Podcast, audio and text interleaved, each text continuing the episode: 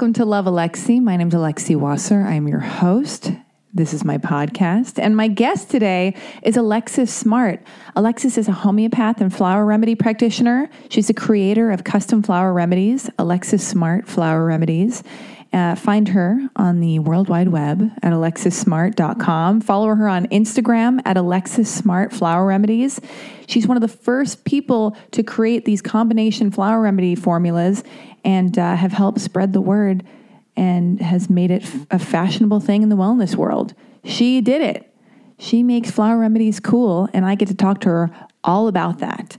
Um, how did I meet her? We met. I be- first became aware of Alexis because of a previous, a former Love Alexi podcast guest, Lacy Phillips, who, if you don't know, uh, is the founder of tobemagnetic.com. And Lacy is, uh, is like this manifestation guru, how to be your best self, um, just expert who makes people better than they already are. Am I describing that correctly? Anyway, I went on the To Be Magnetic website and I, you know, I'd had Lacy on the show uh, twice and I did all of her workshops and I got lost on her incredible website and I became aware of Alexis. Um, you know, she was featured on the website and is a big part of uh, Lacy's world as well because Lacy loves and is fascinated uh, and obsessed with Alexis Smart. So, uh, I became aware of Alexis and I was like, oh my God, not only does uh, what she, not only is she gorgeous and this like ethereal, beautiful, magnetic creature, just to look at, I was like, wow, I want to get closer to her. She looks so cool. She's so glamorous and beautiful and exotic and interesting looking, you know, because I'm a, I'm a, uh, I'm a snob. All right. I'm, uh, I, yeah, I'm, uh, okay. Anyway, um, I'm superficial and a snob sometimes when it comes to aesthetics. And uh, I like what Alexis look like. Then I got into what she does with flower remedies and how helpful they are and, and all the just uh, work she does.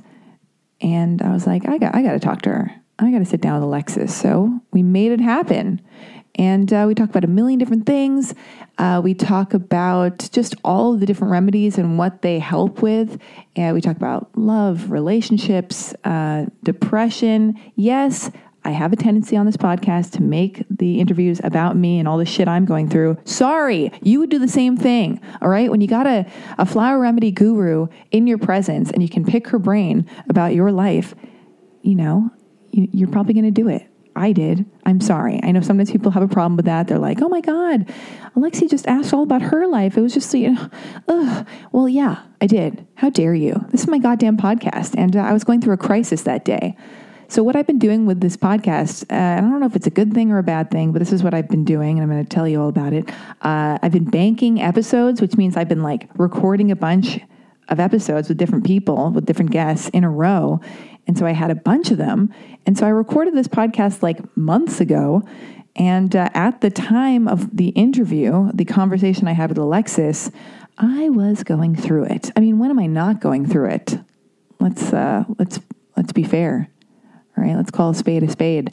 But uh, I was particularly going through it that day. I was having an emotional crisis, all this stuff, and uh, and that's when I found myself tucked away in uh, in the Hollywood Hills, in the in the canyons of Laurel, uh, with Alexis in a beautiful house, just staring into her gorgeous heart shaped face, and uh, you know I needed her to rescue me from myself with her kind words, uh, her empathy, and her flower remedies, and she did. So you know, pardon me for being a little bit selfish. I was in need, you know we mentioned this on the podcast, but suffering leads to searching.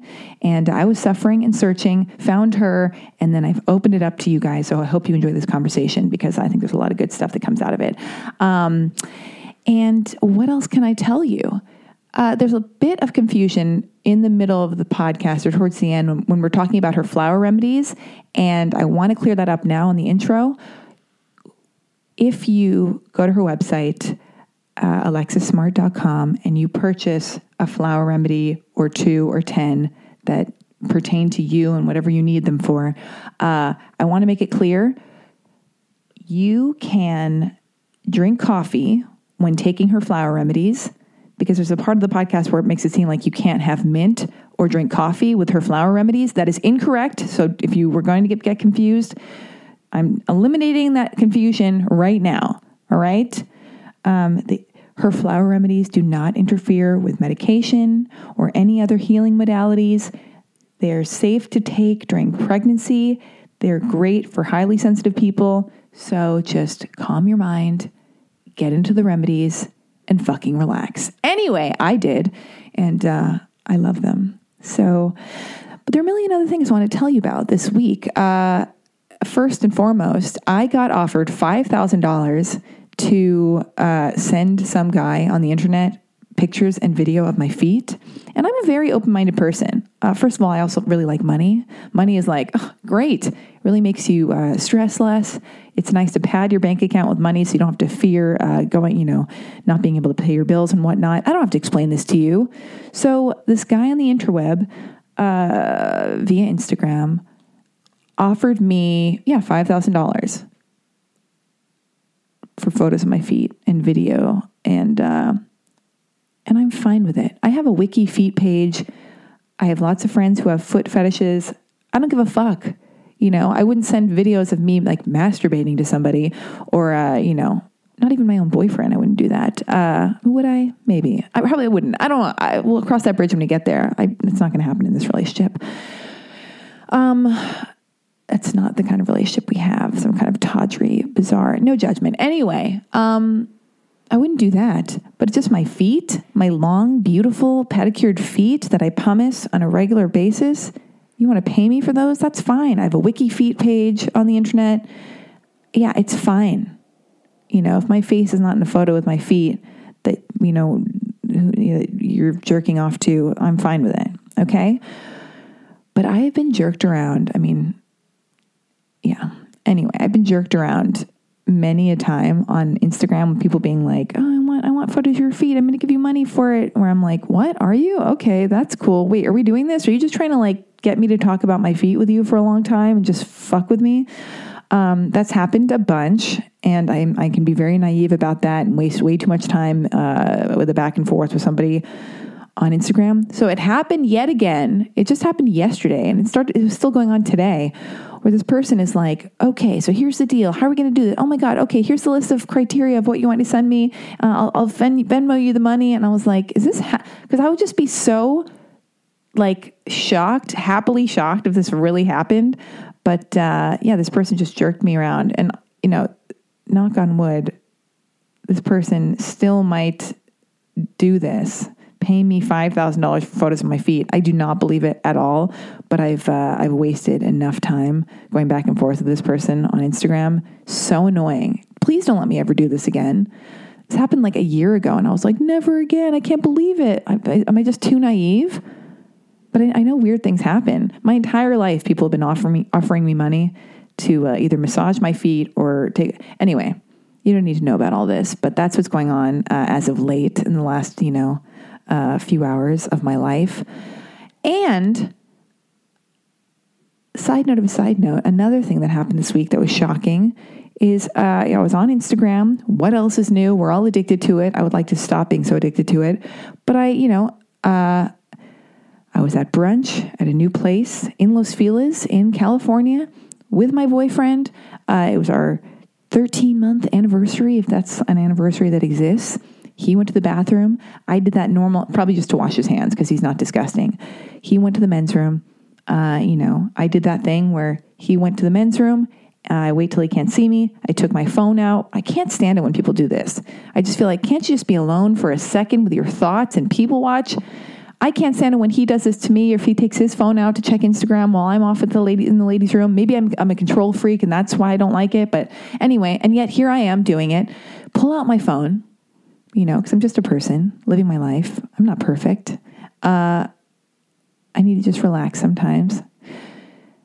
Uh, and the first post that comes up is a girlfriend of mine. You know, we haven't we, we don't talk all the time. She's girlfriend. I, I love her. She's a she's a friend. She posts uh, a cute photo of herself. I think it was a boomerang, if if we have to be specific here, of her looking very cute, shimmying in a dress. And she says, you know, heartbreak doesn't mean you can stop working, you know, whatever. And I'm like, heartbreak? What is she talking about? Heartbreak? She's married with two kids. Her husband is a hunk. He's like a movie star guy. Uh, he's he's like always to me been one of the good ones where I'm like, wow, if she can do it, she's dating this movie star guy. They're married. They've got a great family. He's trustworthy. She's gone through so much in her life. Like, you know, happiness can exist. You can trust people. You can have a happy ending. And then I go to her previous post because I'm like, I got to get to the bottom of this and do some detective work. And she posted the fact that her husband cheated on her and she tagged him and the girl that he cheated on her with, this redheaded actress. Uh, he cheated on her. I couldn't believe it. So I DM her. I go, What the fuck happened? She's like, Yeah, he's been cheating on her, uh, on cheating on me with her since December. It's now March. He was gaslighting me. And I was like, Fuck, I can't believe it. What? you know, my heart was breaking because I was just, you know, I just don't want her to be unhappy. I didn't want this to happen to her. I hate it. She's had a lot of bad luck in relationships. I should just give you her Instagram information so you can go find it yourself. She's not like this is a secret. She posted on her on her social media. It's been picked up by the press. Uh, her name is Di uh, Di Gata. I'm probably mispronouncing her last name. That's how good a friend she is to me. But how dare you? I never say her last name to her. I never have any real reason to say her last name out loud, just in the silence and the quiet uh, of my mind her now ex husband, she just filed for divorce, is this guy. Uh, his Instagram handle is Elemgy, E L E M G Y, I believe. He he cheated on her with a girl named Sarah Sarah Hayward or Sarah Hay. Who knows? Whatever. I'm giving you the all the wrong information, kind of. But uh, I was shocked, but I fucking love that she put him on blast on Instagram. It was so exciting. And then I was like, "How the fuck did you find out that he was cheating on you?" She was like, "Private investigator. And I'm thinking, wow, private investigator. That is fucking badass. And uh, I'm supposed I'm supposed to have retired that word because people don't like that word anymore. But uh, that's all I can come up with right now. What a fucking badass she is. A while ago, months and months ago, I, I interviewed um, I interviewed a relationship guru advisor uh, whose name escapes me. I feel like the Zoloft is making my short term memory not great. Very, very annoying that my memory has been lapsing. By the way, I got to ask Alexis Flower Remedies and Zoloft. I'm on Zoloft. I got back on antidepressants because on this episode months ago, I was weaning off my antidepressants. I'm not even depressed, I'm just suffering from anxiety and PTSD and OCD, which is why I went back on the Zoloft and it's really calmed me down, made me less reactive and just be able to take a beat and um, not, you see, not react so quickly and just be able to like hear what people are saying to me in a moment that normally I'd go into survival mode and, and just like freak out and feel like I need to be very, very defensive and reactive. Anyway, um, I'd like to think I can take the flower remedies and be on Zoloft. But anyway, it's it's hurting my uh, my memory, I think. Or maybe I just think it's hurting my memory. Anyway, the woman I interviewed, I'm remembering now, her name is Pat. I can't remember her last name. Look it up. Anyway, she told me that if I ever felt like I was being cheated on, that I should never go through a boyfriend's phone that that's a rookie mistake. Don't do that because it makes me look fucking crazy. Instead, you should hire a private investigator, a detective. And I, I thought she was joking, but she was like, no, I'm serious. Um, yeah, hire an investigator. And I was like, okay, it's very expensive, but all right, if I ever felt that way, I guess that's that's the way to do it. And Di, that's the woman who uh, whose husband cheated on her, who put it all in her social media. So I'm just saying it because it's out there. It's in the it's in the news. Di uh, hired a, a PI. Fucking taking charge of her life and, and getting to the bottom of things and following her gut. That's another thing. He was gaslighting her. You know, I assume she was like, Is everything okay? What's going on? Something feels off. And he was like, No, you're crazy. Everything's fine. What are you talking about?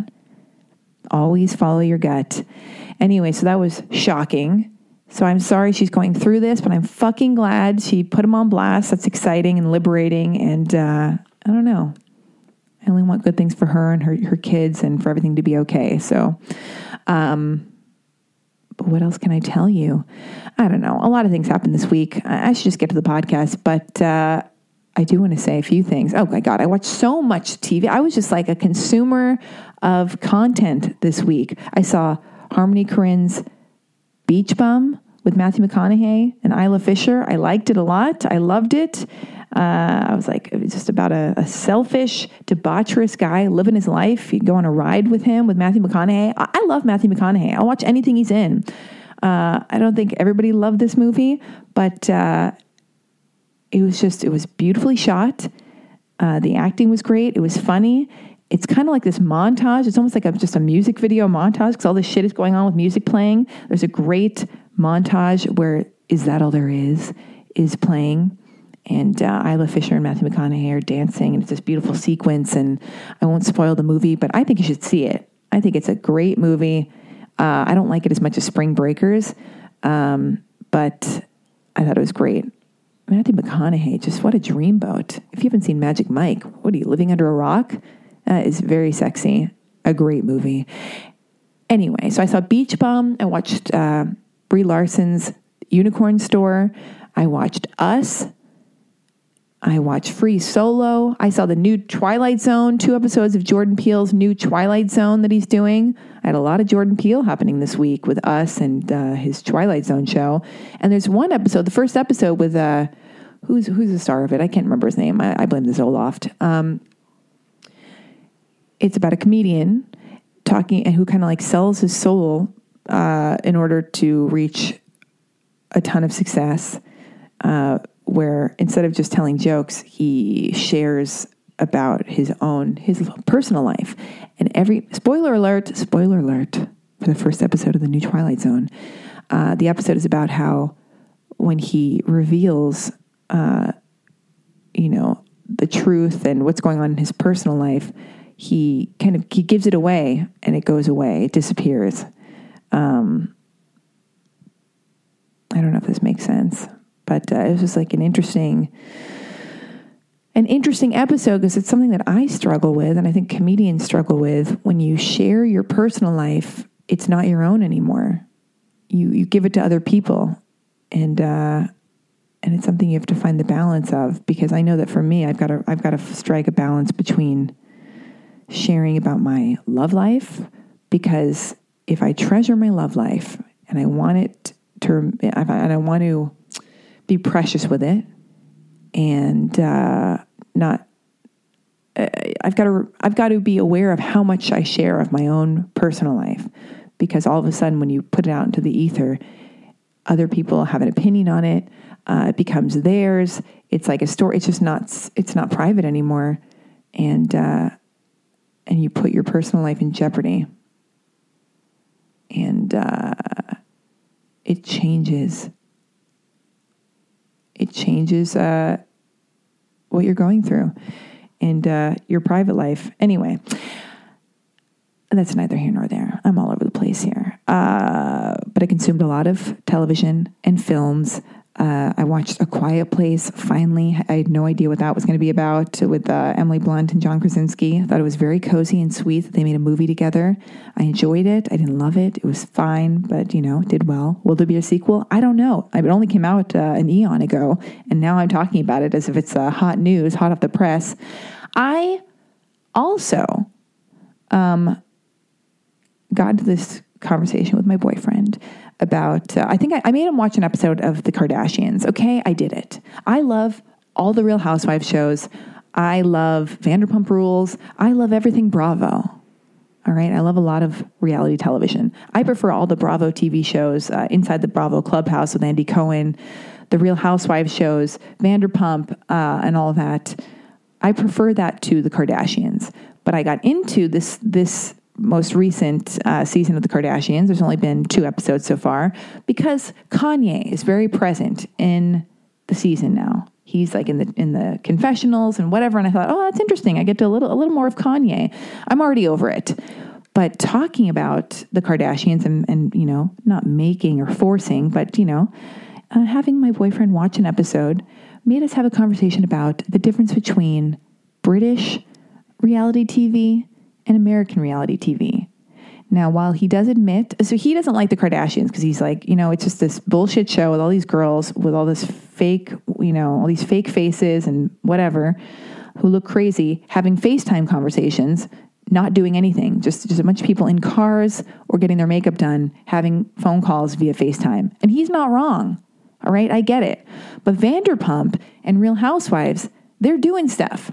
There's storylines, they're having conversations, they're at parties, they're trying new things. That's more interesting to watch, I believe. It's a, it's a better made show. It's more interesting. Um, but then he was like, okay, but you got to watch some British TV, reality television. So all of a sudden, I dove into a show called Made in Chelsea and The Only Way is Essex. Now, I prefer Made in Chelsea. It's like the British equivalent uh, of Vanderpump Rules or Real Housewives. I, I say more Vanderpump Rules. Uh, and then The Only Way is Essex, which is called Towie, is kind of like it's it's like a, the, the trash the trash version of uh, Made in Chelsea. It's like trash people living their trash lives. Uh, that's more that's like Vanderpump Rules too, but even trashier. Um, and I'm addicted. I fucking love British reality TV now. So what I've decided to do is move Kardashians off the plate. There's no time for that. I don't know how I'm going to live my life, do this podcast. No wonder I, I can't come out with this podcast uh, on a weekly basis, and I, I, I lapse my podcast episodes. I'm watching too much bullshit TV, and now I'm fucking into British reality television. I mean, I've just what have I done? Sold my soul to the devil? Anyway, but I'm just excited about my new uh, addiction. I don't do drugs, but I watch a lot of shit television, and now I'm, uh, you know, and now I'm going international with my uh, with my viewing, my trash TV viewing. I also went to Barnsdall, uh, which is a place in Los Angeles this week. I can't believe I've never been there. It's in is it Los Feliz or Silver Lake? I don't know, but it's a, a Frank Lloyd Wright house you can go uh, take a tour of and there's a, a, a, gallery a museum that you can walk around in with a really cool exhibit uh, and then an area where there's a view of hollywood and the hollywood sign and the observatory and just like los angeles and you can sit on the grass and sit out in the sun and have a picnic and it's this beautiful spot that you can go to for free. Uh, it costs money to go to the museum and take a tour of the house but it's like 14 bucks $7 a person but it's this beautiful spot in Los Angeles. I was born and raised here. I didn't even know it existed. I think I did at one point, but I never made a point to go. Uh, and I finally went on Sunday, and it was fucking beautiful and just made me love Los Angeles. Made me love Tinseltown even more. I can't believe it. You know, we got Malibu, we got uh, Barnsdall, we have the Self Realization Center uh, in the Pacific Palisades, and uh, there's just so many beautiful spots. Laurel Canyon, the Canyon Country Store. We got the desert, the ocean. Los Angeles is just fantastic. I didn't know this. Uh, this episode is sponsored by Los Angeles. Anyway, um, what else can I tell you? I got to wrap this up because we got to throw us over to the episode. Um, I'm going to tell you all the pertinent podcast info that needs to be said. If you like this podcast, if you like the Love Alexi podcast, subscribe on iTunes, rate the show, leave a comment. Uh, it really does help me grow the show. And uh, to advertise on the Love Alexi podcast, send emails for advertising inquiries to dearlovealexi at gmail.com. The Love Alexi podcast is an independent, listener supported show. So if you want to donate to the show, that would be incredibly appreciated. You can donate to this podcast via Venmo at Alexi Wasser. Any and all donations are very much appreciated. And uh, we should be friends on Instagram at Alexi Wasser. I am throwing another girls' night in event. Uh, it's coming up. Uh, coming up uh, the final Saturday, the last Saturday in April. Uh, all that information is on my Instagram, uh, Venmo, $25 to add Alexi Wasser. It's from 7 to 10 p.m. on Saturday, April 27th and uh, it's girls only. It's like a gathering for women who you know want to make new friends, or it's basically like a group therapy session in a living room, in a very cozy, curated living room. Uh, girls, whoever you are, women, girls, ladies, whoever you are, uh, whatever you're going through, it's an opportunity for women to get together, make new friends, laugh, share your feelings. It's like an Al Anon meeting, but there are cocktails, cocktails, conversation, mingling, and an opportunity for new friendship. Uh, it will take place in Los Angeles uh, at a private residence uh, to be announced. So if you're interested in coming and you're going to be in Los Angeles the final Saturday, the last Saturday in April, please buy a ticket to secure your spot. They're so cozy. I host them, and uh, they're just the most cozy, cathartic, loving, kind gatherings. And already, girls had made friends, uh, formed friendships at the last girls' night in in March, and they went on to you know to go to Angela Trimbur. I don't know if you know who Angela Trimbur is. She's one of my girlfriends, and uh, she threw a dance party event. She's like the head of the LA Municipal Dance Squad. Uh, if you don't follow them, follow them on on uh, Instagram. And two girls who met and became friends in my girls' night in went on to go to this dance party that Angela threw. So it's just like really wonderful to see, like, you know, girls have started bands, you know, uh, have formed bands after meeting at a girls' night in. So it's just very cool that uh, to, to host these get togethers uh, because really beautiful things come from them. So I would love to see you at the next girls' night in.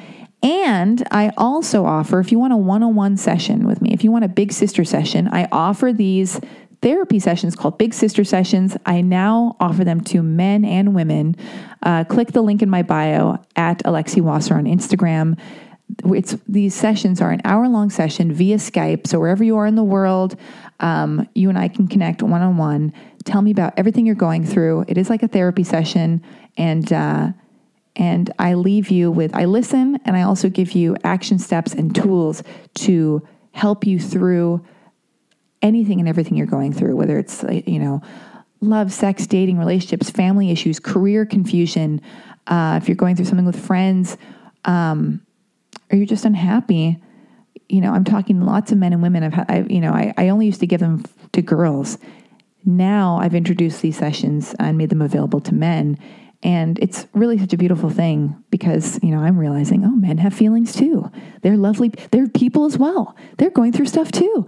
And uh, it's been really nice to like make all these new friends, meet all these new people, and really see the transformation that they go through after we have sessions. You know, I have a lot of return, repeat um, little sisters and little brothers uh, calling calling me, and uh, and seeing that, you know, that their life improves and they get happier. And God, everybody's just going through something. And so, um, you know, and so it's nice to have an opportunity to try to hold their hand through it. So if you feel like you would like a big sister session with me, click the link in my bio on Instagram at Alexi Wasser to schedule one.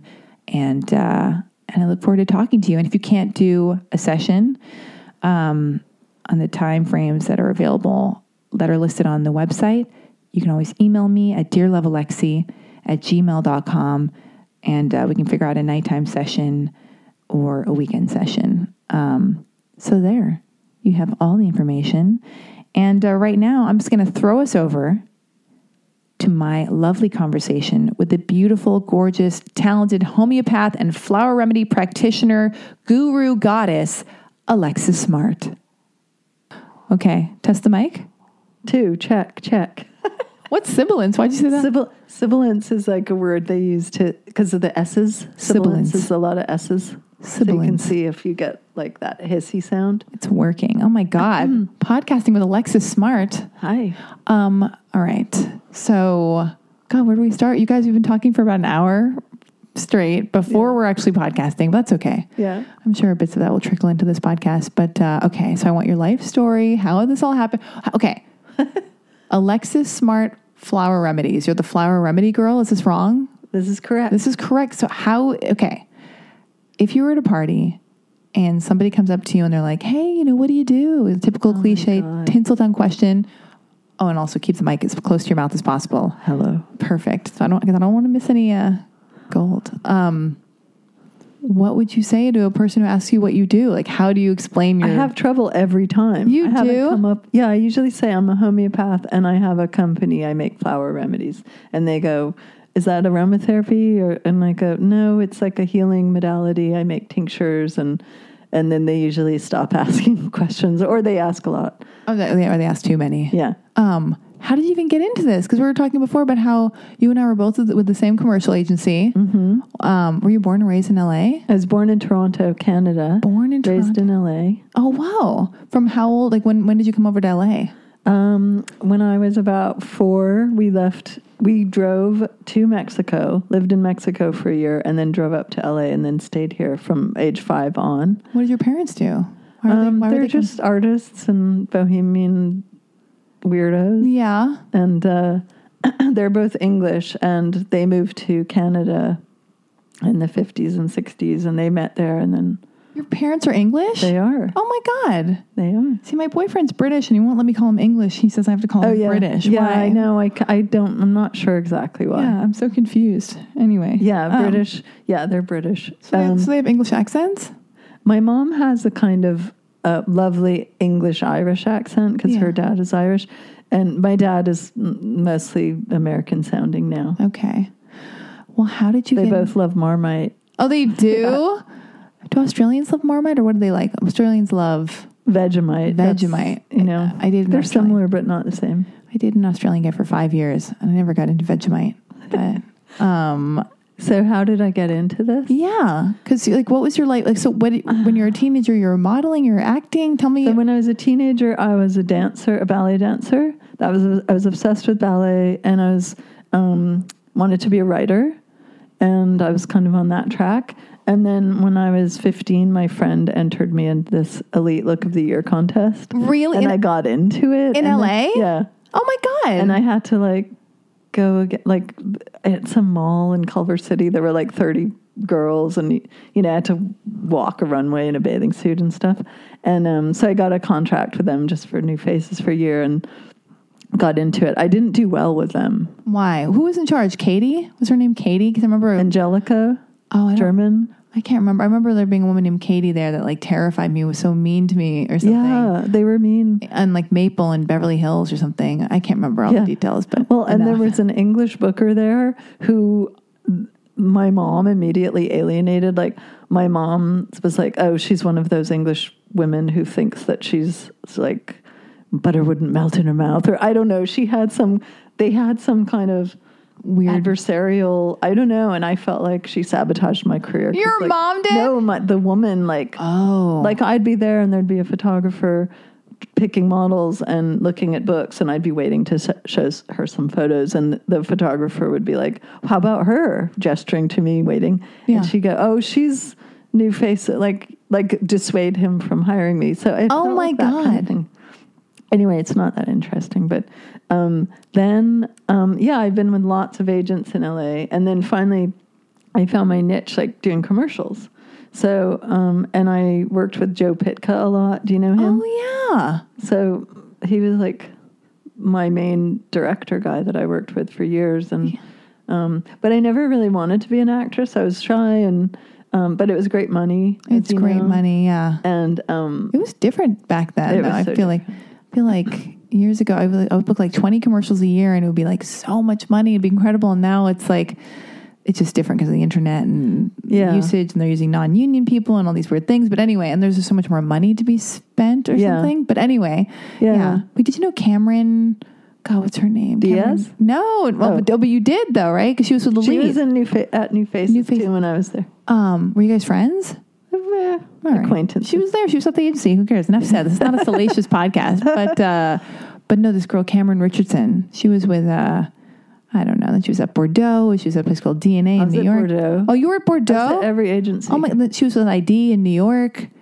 Bordeaux actually is where Vanderpump Rules is. Oh, Sir, Get out of here. do you ever watch that show, Vanderpump Rules? I have seen it. Okay, well, th- that's about a, a restaurant called uh, Special Unique Restaurant, SUR. And it turns out Bordeaux, we know when you go upstairs Yeah. to like, that's above, uh, I mean, that's where the restaurant is in Vanderpump Rules, SUR. So that I whole- didn't know that. I didn't know it either. Now, now everybody knows. Now everybody knows. Let's go. Oh God, let's just stay away from there. It's just bad vibe. I've heard she ripped off everybody. Did she? The owner, I don't know. Oh, it was that, bad. yeah. I think they didn't pay me. Yeah, That was a regular occurrence, Yeah. by the way. Yeah. Like modeling, it was even elite. Like, um, they'd just never pay me. I don't understand how that could. ha- it's like nobody was protected. No, and I always thought we should have a union, you know, models. Yeah. Anywho, Anywho, so you're modeling, you're doing commercials, and how do you go from there to being What you I do? Yeah, the flower remedy wizard master. Well, so um, a bunch of things happened that conspired to change my life, and one of them was um, a series of like devastating losses, griefs, like people died, and intense things, and my mom almost died, and someone I was in love with died, and then I mean it was like one thing after another, and um, and then I went to Egypt and I got really sick there with what I later found out was likely malaria. Really? And it all happened, I'm not kidding, like within three years or something. People say, my mom's an astrologer and she said that was my Saturn return. oh, So I got really sick, but I didn't know what I had. And I came back to LA and, and um, my first love died of cancer. And um, oh my god. while, while I was sick with these fevers and I just I lost all this weight and but I was so grief stricken that I didn't really put it together that like I got something in Egypt. I went to the Screen Actors Guild clinic and said I don't feel well and they did all these tests and said you're fine. There's a Screen Actors Guild clinic. Or I didn't even know like that. Bob Hope clinic. You know how That's great. yeah. No, but that's just an. Well, so you're telling me these heavy find things- out what was wrong. All right, forget. Nobody Fine. said. Nobody said, "Have you traveled in a tropical country?" Yeah. Or have you traveled? Uh, you know. And so I had these fevers for like five years, and five got years. sicker and sicker. Yeah. And nobody did anybody ever say is it Lyme disease? Because that's another thing that usually goes untreated because nobody really is looking no one it. ever said anything. I mean, and I probably didn't go to the right doctors, and you know, I didn't keep pursuing it. I just I believed the authority of the doctors that Yeah. said you're fine. Yeah. So I was like, I just couldn't figure it out. So how did you find out it was malaria? Um, well, I never found out conclusively, except for like that the symptoms matched. But I, I went to an art gallery opening one night, and I it was all pictures of Egypt, and I was looking at this photo of a camel somewhere, and this woman next to me said, "Oh, have you been there to Aswan?" Or I said. I was there, but I don't remember anything because I had this crazy fever. And she asked me about my symptoms, and I told her, and she said, "Oh, you had malaria," like real casual. And I said, really? No, they have malaria there? And she said, yeah. And Google malaria. Because when I'd been in Egypt, I think it was before we all had phones and, you know, yeah. smartphones and everything. So, um, so I go home and Google it, and it's like everything matches, and the cyclical nature of it, and the shaking chills followed by the sweating. It was everything. So, um, and the like the gestation period. So I looked into infectious disease doctors and went to the best one at UCLA and this and and and I was just met with real arrogance and um, you'd be a lot sicker than you are now if you had malaria. And I'm like, I had a fever at that moment. Nobody took my temperature. Oh my god. Um, I ended up with the Claritin prescription from from that guy. You know that kind of thing. Like, yeah. um, so I and I had a few experiences like that, like maybe three do- different doctors who couldn't do a test, and so my dad said I met this English homeopath, British homeopath, British at a party who seemed really smart, and I told him about you, and he said you should come see him. So I drove to San Francisco, saw this guy Richard Pitt. Um, he had worked a lot in Africa and in India. And um, there's a thing called Homeopaths Without Borders, just like Doctors Without Borders. Oh really? Yeah, and they go to places after tsunamis and earthquakes, and they treat you know villagers with for cholera and things like that with homeopathy. So he'd done a lot of that and had seen malaria a lot and dengue fever and all of these things. And Dengue fever. yeah, Yeah. sexy sounding, isn't It is. And then- yeah. um, so I said, look, I can't tell you definitively if I had malaria. He said, it doesn't matter. In homeopathy, we don't care what your disease is. We just want the symptoms and we find the remedies. It's like, great. So I told him everything that happened. And he asked so many detailed questions. And I'm like, this is fascinating Yeah. to be interviewed this way. Um, you know, like, are you hot or cold? What foods do you crave? What side do you, do you sleep on? Do you have dreams? What are your dreams?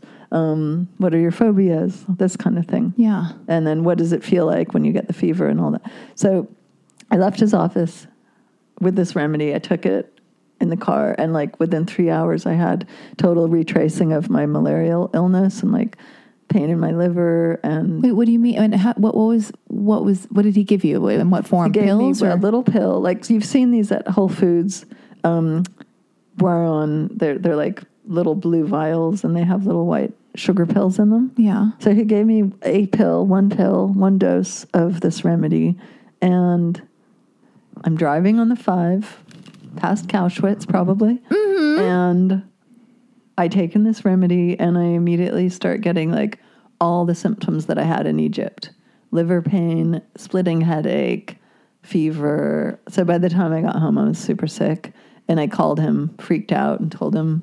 I don't know what you gave me, but I feel terrible, and this, this, this happened. And he said, "Wonderful." No, I think he said, "Brilliant." Yeah. Brilliant. Yeah. Um, the remedy is a bullseye. It's working. That's the malarial parasite coming out of your liver. You will never have a fever again. And I didn't. And how how many years ago was this?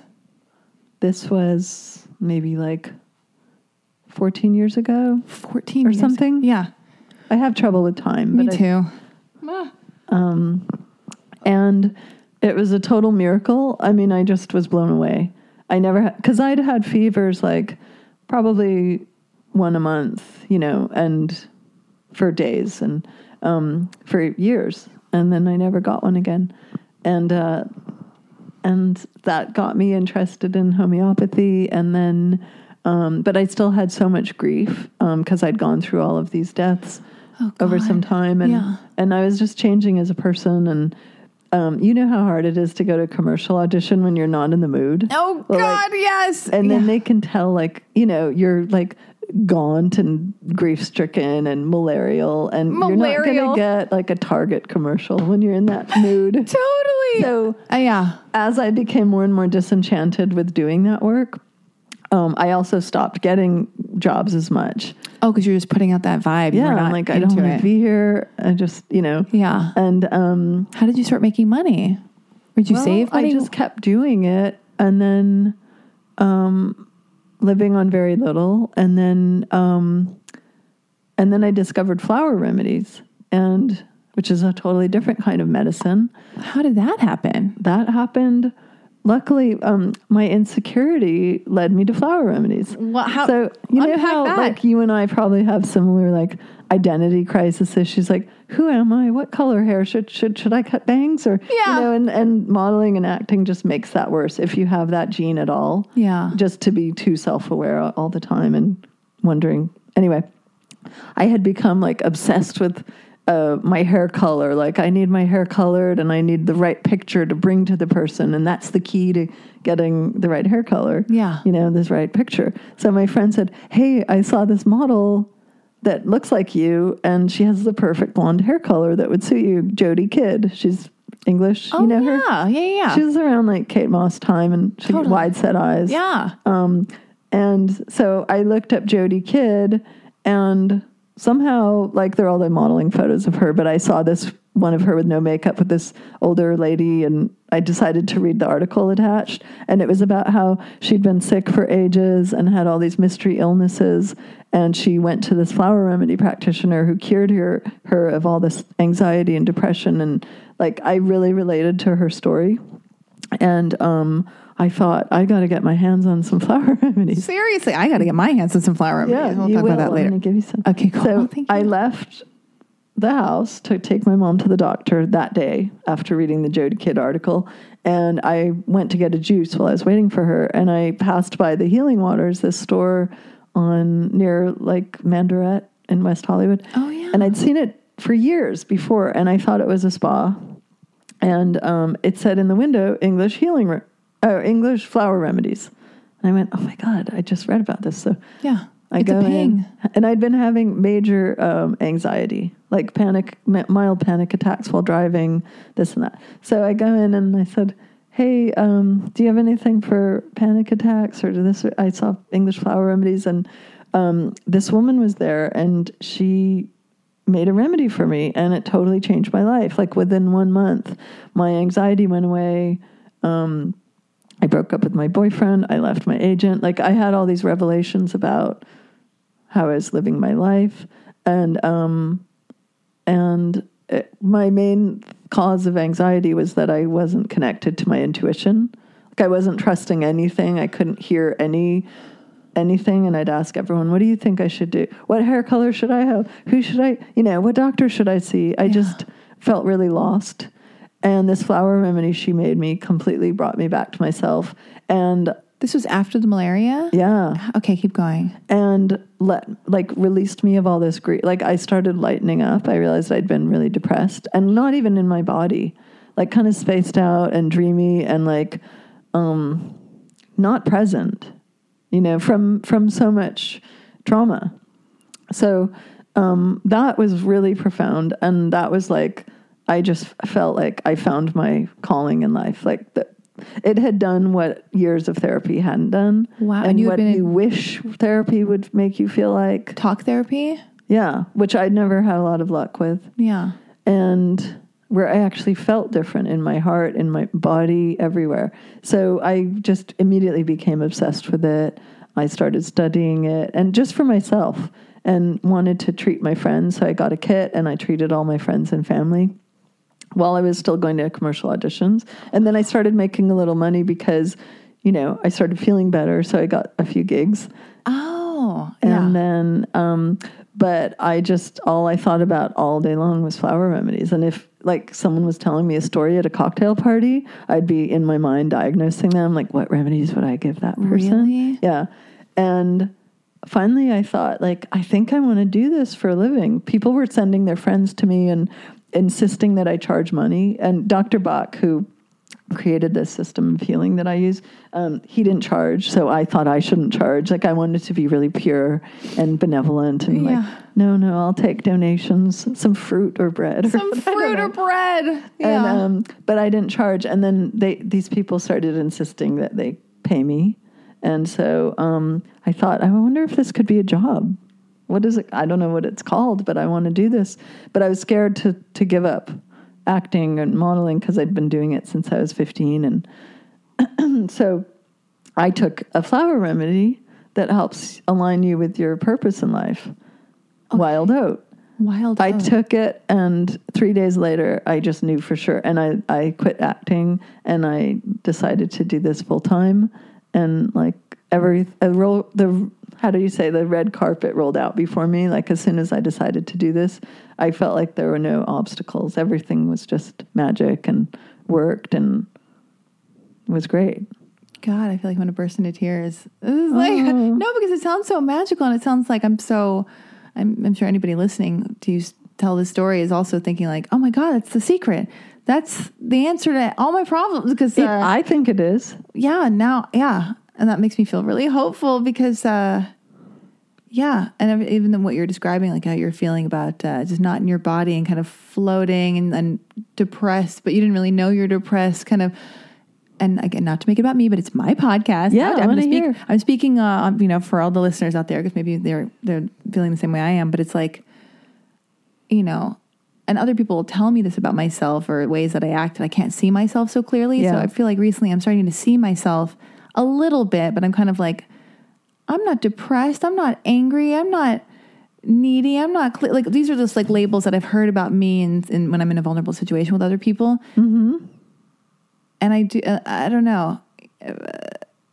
But now I'm starting to see myself, and I'm welcoming the input that I'm hearing from people who love me, and they're saying this in lo- in a loving way. But, but I don't know how to change.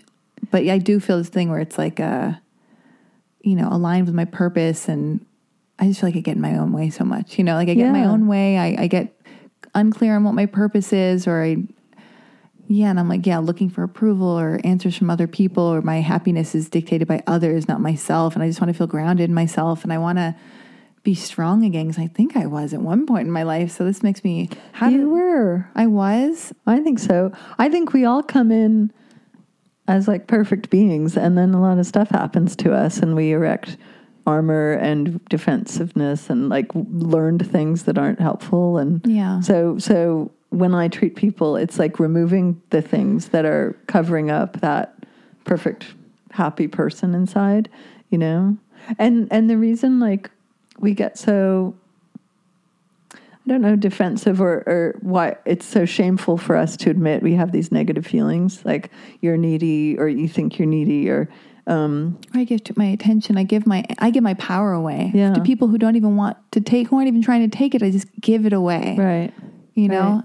and then I just want to be good on my own. Anyway. Yeah, I can help you. Oh God. I can't wait to give you flower remedies. Well, how does it work? Like, how did you, when you got your own kit, like, where did you find the kit? Did you get it online? How did you know what you're doing? And, and what do you, Oh, so How I, did you do okay, it? So because there wasn't a school There's that I knew of. There was one in Northern California, but I didn't love the people who ran it and the way they wrote about remedies. It was very like um, I think they were transpersonal psychotherapists, and so their book was very like just hard to identify any re- person or remedy. and you're that- cool and you want to, somebody to be cool, right? Or like something like that you can I not just- think is well, annoying. Dr. Bach, um, the inventor of this or creator of this system, believed everything should be really simple. And the way he wrote about the remedies was like there are 38 remedies, and he wrote a paragraph on each one. One paragraph, no theorizing, no um, evidence, or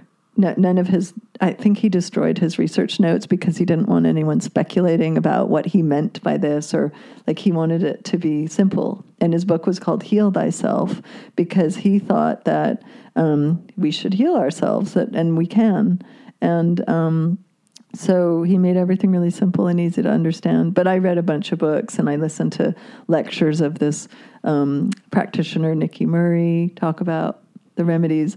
And really, how I learned was giving them. So, you know, I'd have my 38. I got the kit from that store. She ordered it from England for me, Oh, from the Healing Waters. is the store still there? Yeah, but it's closed all the time, and there's like dusty gems in the window, and Dusty gems in the window because I live right by there. it's great. She's great. Well, she's always she and her husband have Beverly Hills Juice Club, which is the first ever juice pressed juice place Oh. in LA. I think since the early seventies. So she was right next to there. Both those are her her spots. Yeah, Got it. Okay. yeah.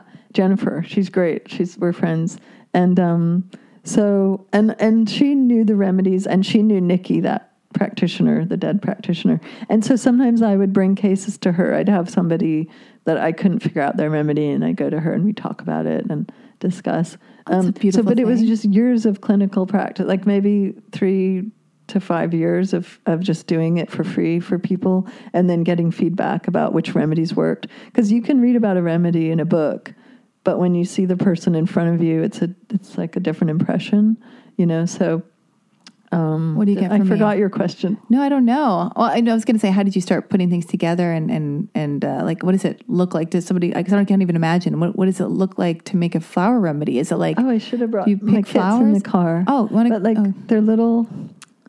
It's the cutest little set. Like when I was a little girl, I would have loved this Yeah. because you know how we love like a little science kit, Little delicate things, Yeah, yeah. little tiny vials, glass vials, um, in a little holder, and then I get like a one ounce dropper bottle, like you've seen tinctures in. Perhaps your CBD comes in something like that. Not yours, but yeah. um, Listeners, you know, and you put some spring water in, and you add drops from these vials, and Of top it different off with some brandy. Yeah, top it off with some brandy. yeah. Oh uh, wow. To, as a preservative, shake it up, and then you put four drops of that mix under your tongue, and you do it four times a day for a month, and that's when you'll start feeling transformation. Sometimes faster. What do you get from me? Because before we were talking, I was talking to you about my my feelings and what comes up in relationships Yeah. with my whoever I'm dating, or my mom, or my life, or my daddy issues, and all this stuff, and my anxiety and my neediness, and uh, what what else? What are my other issues? oh Um, God! Well, you Just, uh, said you had anxiety. yeah, I guess it's anxiety and vigilance and abandonment. Yeah. And just lots of abandonment trauma, which manifests in a relationship where it's like, if I'm not good with my person, I can't serve, I can't, I can't function Yeah. during the day. And Yeah. it's like, and I just give my power away to whoever my, I'm dating at the time because uh, I just make them matter way too much. Yeah. And, but I also have an addic- addiction to fighting because I like to create a low level of uh, uh, chaos. Mm-hmm. Because uh, anyway, I think that's it in a nutshell. It's not enough. Just kidding. Um, well, you have a wound somewhere, like you said, your dad, right? So, so it's never. Um, I find like things are never just present in the present. There's always a past thing. So uh, we would do remedies for healing past trauma and also memories. Like to me, memory is one of the biggest causes of pain Oh, really? and causes of anxiety. Um, you know, peop my I learned this more through treating people with panic attacks because I was treating them with the right remedies for fear and that matched their symptoms, and they'd get better, and then they'd k- kind of relapse. And then I realized that they all had some event that happened that, and they've been fearful since then. And so now anything that feels like that event will trigger their panic. And so it's a memory. So I gave them the, remedy to remove the memory, and then they got better and they'd go off their meds and like not ever have panic again. Oh, yeah, because I'm getting off Zoloft. I'm like, I went on it for about three and a half months and now I'm trickling off. I've got like two more weeks to go, like slowly trickling. I'm doing it like my doctor tells me to. I'm not going off cold turkey. I'm like respecting getting off the thing. That's great. Because I don't want it in my body anymore and I don't feel like it really did. Uh, I don't really feel like it really did anything. I don't know if I um, Yeah. could metabolize that. And I, and I don't want to go on a whole journey and search to another, oh, I'm going to try a Prozac now. I'm going to try this. No, no, I don't, I just don't want to do that. Um, and so when I was looking at your Instagram yesterday and I was messaging you and we were texting each other and we were DMing, it was really exciting. And because it's the future and this is what we do. I, I saw the thing on your Insta story where it's like one of your clients is getting off Zoloft and the flower remedies have like healed this client or helping. Yeah, she's Peaceful Warrior, not even a custom remedy, just one of the blends that I sell for anxiety and kind of garden variety anxiety, I thought, you know, obsessive thinking, um, low grade fear and panic and worry and negative outlook and all this stuff. That's me. Yeah. Oh, yeah. and and loneliness um, and self-centered, you know, needy feeling, um, afraid of being alone. Oh, see, and I, I'll feel lonely next to someone. And that makes me very anxious. If I'm in a fight with someone, Yeah. then I feel like, oh, well, now we're disconnected. I'm lonely next to the person I'm supposed to be the closest with. Yeah. This feels horrible. This is traumatic. This is abandonment. This is. So, will that tincture help with that? I don't think so. Okay. No, so with you, you have like such an abandonment thing that I'd go with something like in love or wholehearted, which are um, have a lot of like love remedies in them. And so, and you know, the way these remedies work is like they don't make you into the opposite of what you are. They make you into a healthy version of of whatever that is. So there's chicory and heather in both of those formulas, and um, chicory is like the the person who feels like they can't feel love, like they they feel needy, they feel forsaken, abandoned. Nobody loves me. Um, so they're always trying to feel love and feel. And when they're healthy, they're the most loving, and they just give love, and they're like mothers, and you know, and they're. Um, but when they're unhealthy, they have they love conditionally. They can manipulate without knowing it to keep someone close.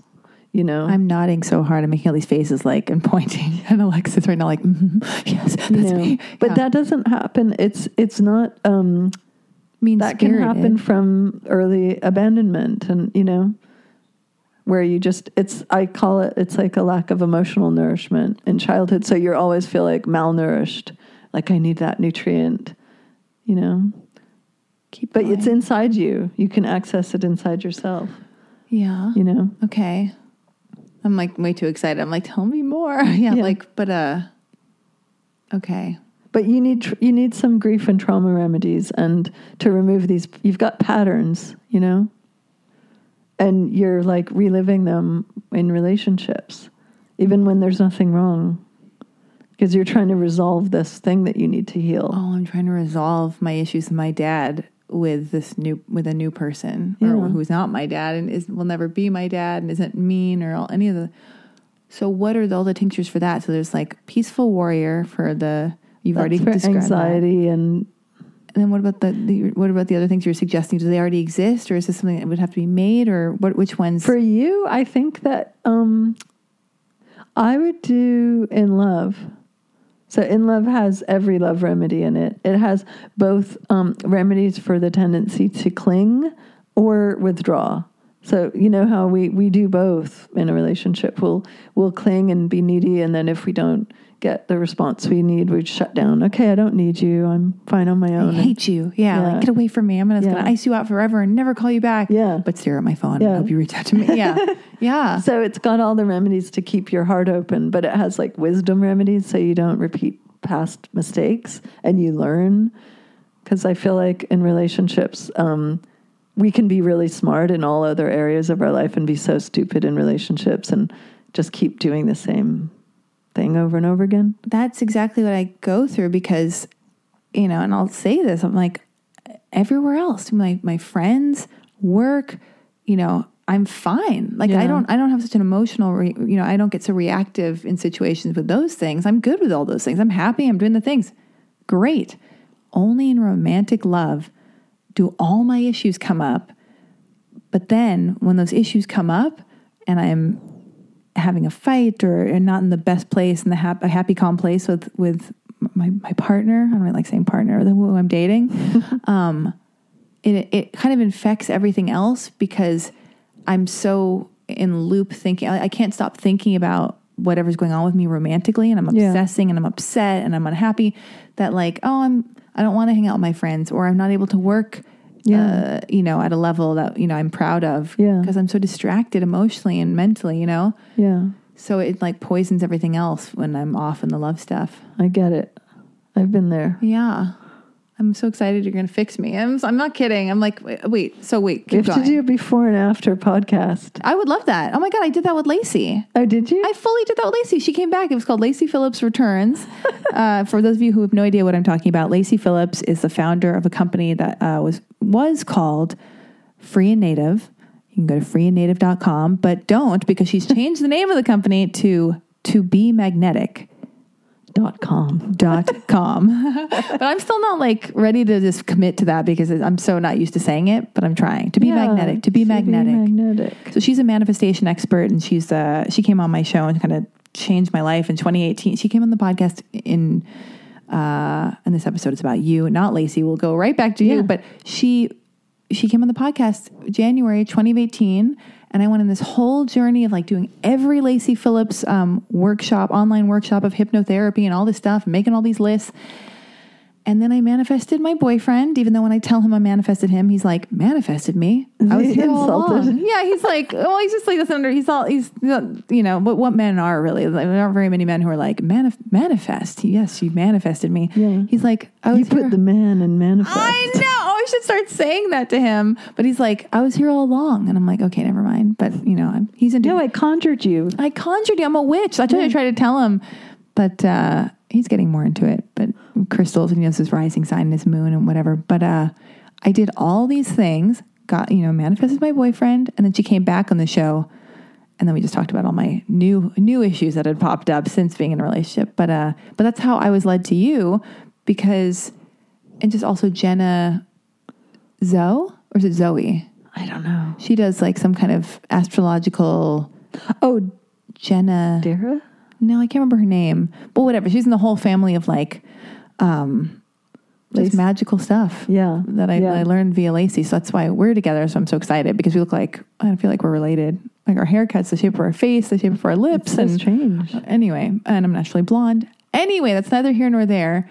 Um what was I even saying? Oh, the remedies being oh, fixed. for before and after. And then Oh, yeah. Lacy came back. we're gonna do before and after. You and I. Yeah, because I so when we at the end of the top podcast, I'm going to walk away with my homework and what I need to be taking, and then how long between whatever it is um, is prescribed to me, how long before I should meet with you again? For One month. one month? Yes. really? But you're going to feel better before that. okay, So, but a month is like, you'll be way, way different. really? Yeah.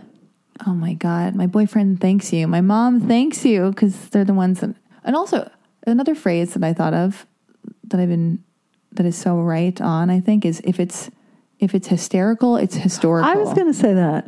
I can't believe it. Yeah, I've been thinking about that because Yeah. yeah, when you said hysterical or or what I think you said About memories? about memories or something or because like I'll if I get it and I don't mean to, you guys listening and and Alexis. uh I'm I apologize in advance. I'd like to stop apologizing for myself, but you know I'm so self aware that's like I have to apologize for myself.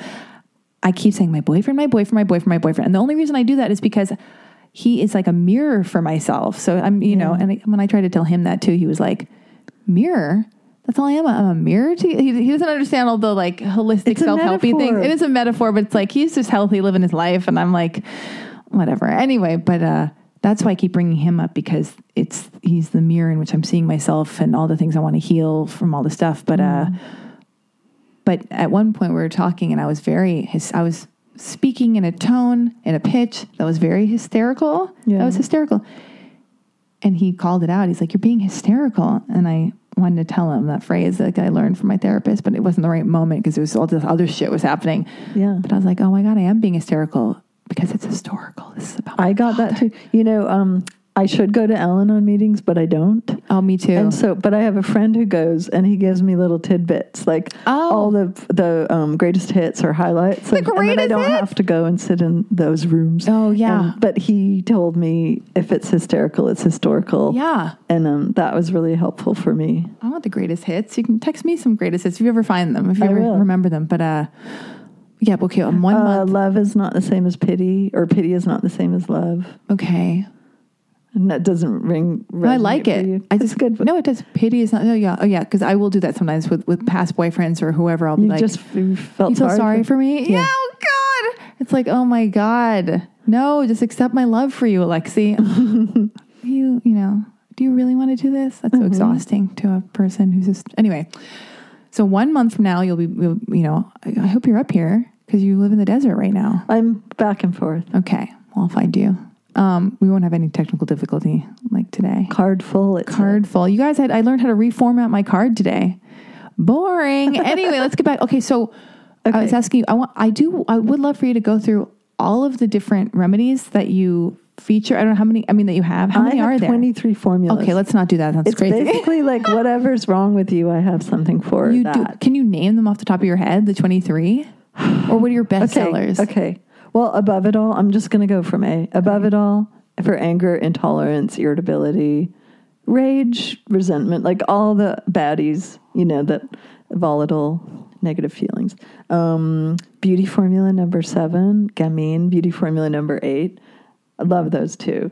Um, beauty eight, beauty number eight is like an quote anti aging formula. I know we're not supposed to use that term anymore. Did you know that? Oh, who said that? Um, the beauty industry doesn't like it anymore because it's implying that we're not supposed to get older, Oh, which what, we're not. what are we? What are we supposed to say instead of anti aging? I don't know, like pro youth, or I mean, in a Pro- positive way. It just doesn't have the um. Oomph. No, Age The- with grace. Look good I don't still. Nobody wants to get older. Yeah. Who are we kidding? I want my experience and all my knowledge to gather like Internally, internally is great. Yeah. You know, maybe not my organs, just like the, the things I learn Yeah. and my calmness levels. That's great with time.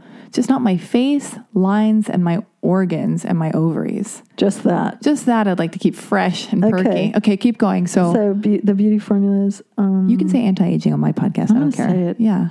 um, beauty in love, which is that great love one I told you about. Um, peaceful warrior, my personal assistant, which is I think one of the first ones I made, which gets you motivated and gets you to do stuff you don't want to do, Oh, I need. like I need any all work these. that you don't want to do. It gives you energy and focus and organizational skills. Um, sunshine, which is for depression. Uh, safe and sound, which is for anxiety, panic. Um, wholehearted, which is for grief and heartbreak. Soul purpose, which is for finding your purpose in life.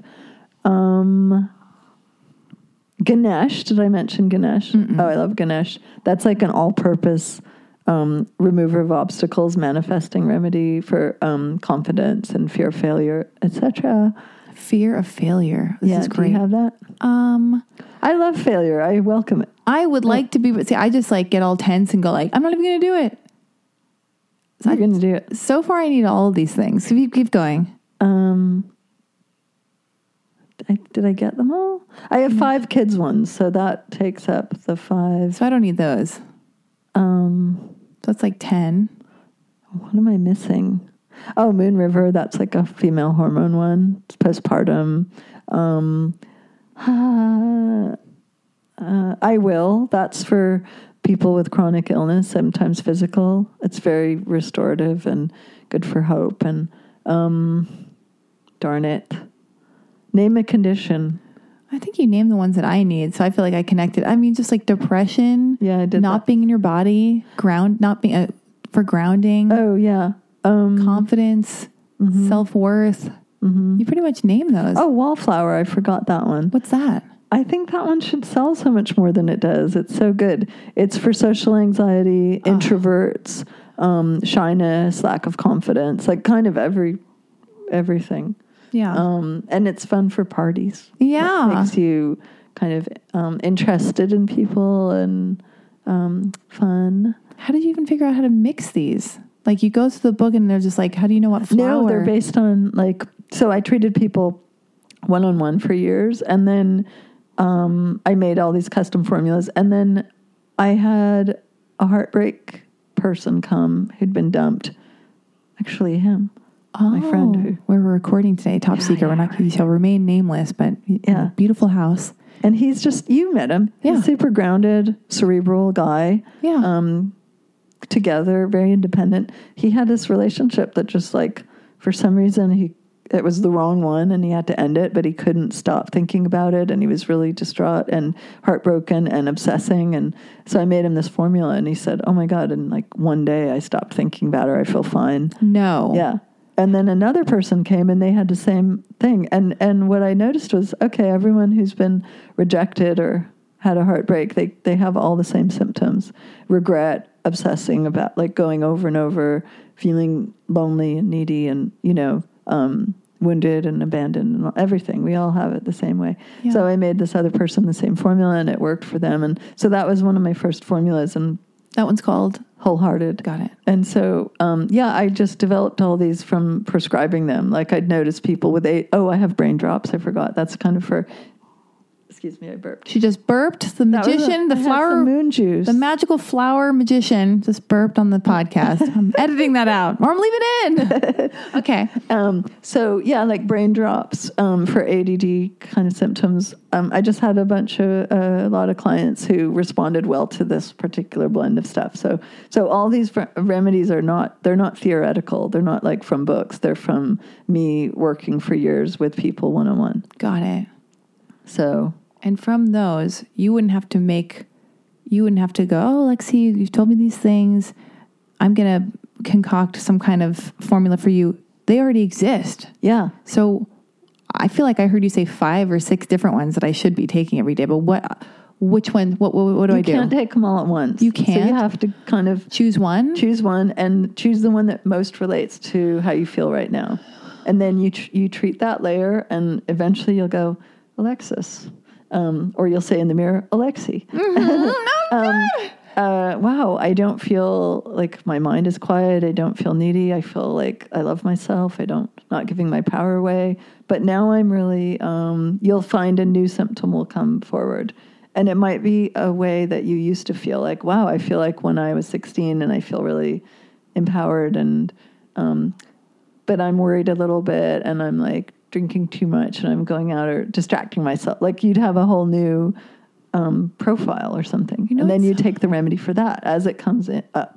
It's so interesting. I, I will have moments sometimes where I feel really like, uh, I feel really inspired and hopeful about life, you know, because I'm not a teenager. I'm not even in my 20s anymore, you know, like I'm well into my 30s and I'll be like, and sometimes that gets in my head, or sometimes I let, I let that stifle me and I go, oh, you know, I, you know, I, I don't know. I can't explain it. It's too depressing, but it's like, oh, not everything's possible. Or I'm like, or blah, blah. But anyway, that will move aside momentarily and it'll be a sunny day and I'll be like driving down sunset or whatever it is. And I'll go, no, it's just my mind frame. Anything is possible. It's just how I frame things. And oh my goodness, if I can just be excited, like, and, and keep this mood that I've just stumbled upon by accident, luckily, thank God, this would be great. Like, cause Right. I, I feel exactly as hopeful, like anything could happen. My whole world is ahead of me, like I did when I was, yeah, 21 years old, like first day of spring or something. And anyway, yeah, I just want that back because I, I don't know. I don't know where I'm at right now. I think I guess I already told you all the things. Yeah. Yeah. But we can't, that's what I found with flower remedies is that you can feel that way inside. Like we put so much, so many conditions on our happiness. Like if I do, if this happens, then I can be happy. If he says this, then I'll be happy. If, you know, If he doesn't text, if they don't text, Yeah. uh, reply to my text, like my Instagram photo, this Yeah. or that. Yeah. And why do we do that? Because um, when you take the right flower remedies, you can feel like an incredible feeling of joy and peace and just in yourself. And you go, oh my God, I just cut out the middleman of all these things that have to happen. Like I could just feel good. Why do they work? How come? How is how is this magic I don't know. possible? I mean, it's probably more um, like a quantum physics thing. Like all this kind of medicine that I do, homeopathy and flower remedies, is called quote vibrational medicine. Which vibrational, that word always makes it sound woo woo, but it is more like quantum. Like it's very dilute, very small amounts of things that can change your vibration. So every living thing has a measurable frequency vibration emotions too. That's the theory. Um, and that a f- flower has a vibrational frequency. So when you you can take a remedy that has the same vibrational frequency as the emotional state you're in, and it'll balance it. oh, oh, but it matches where I'm at now, and it'll take me to another level. Yeah. that's better. Yeah.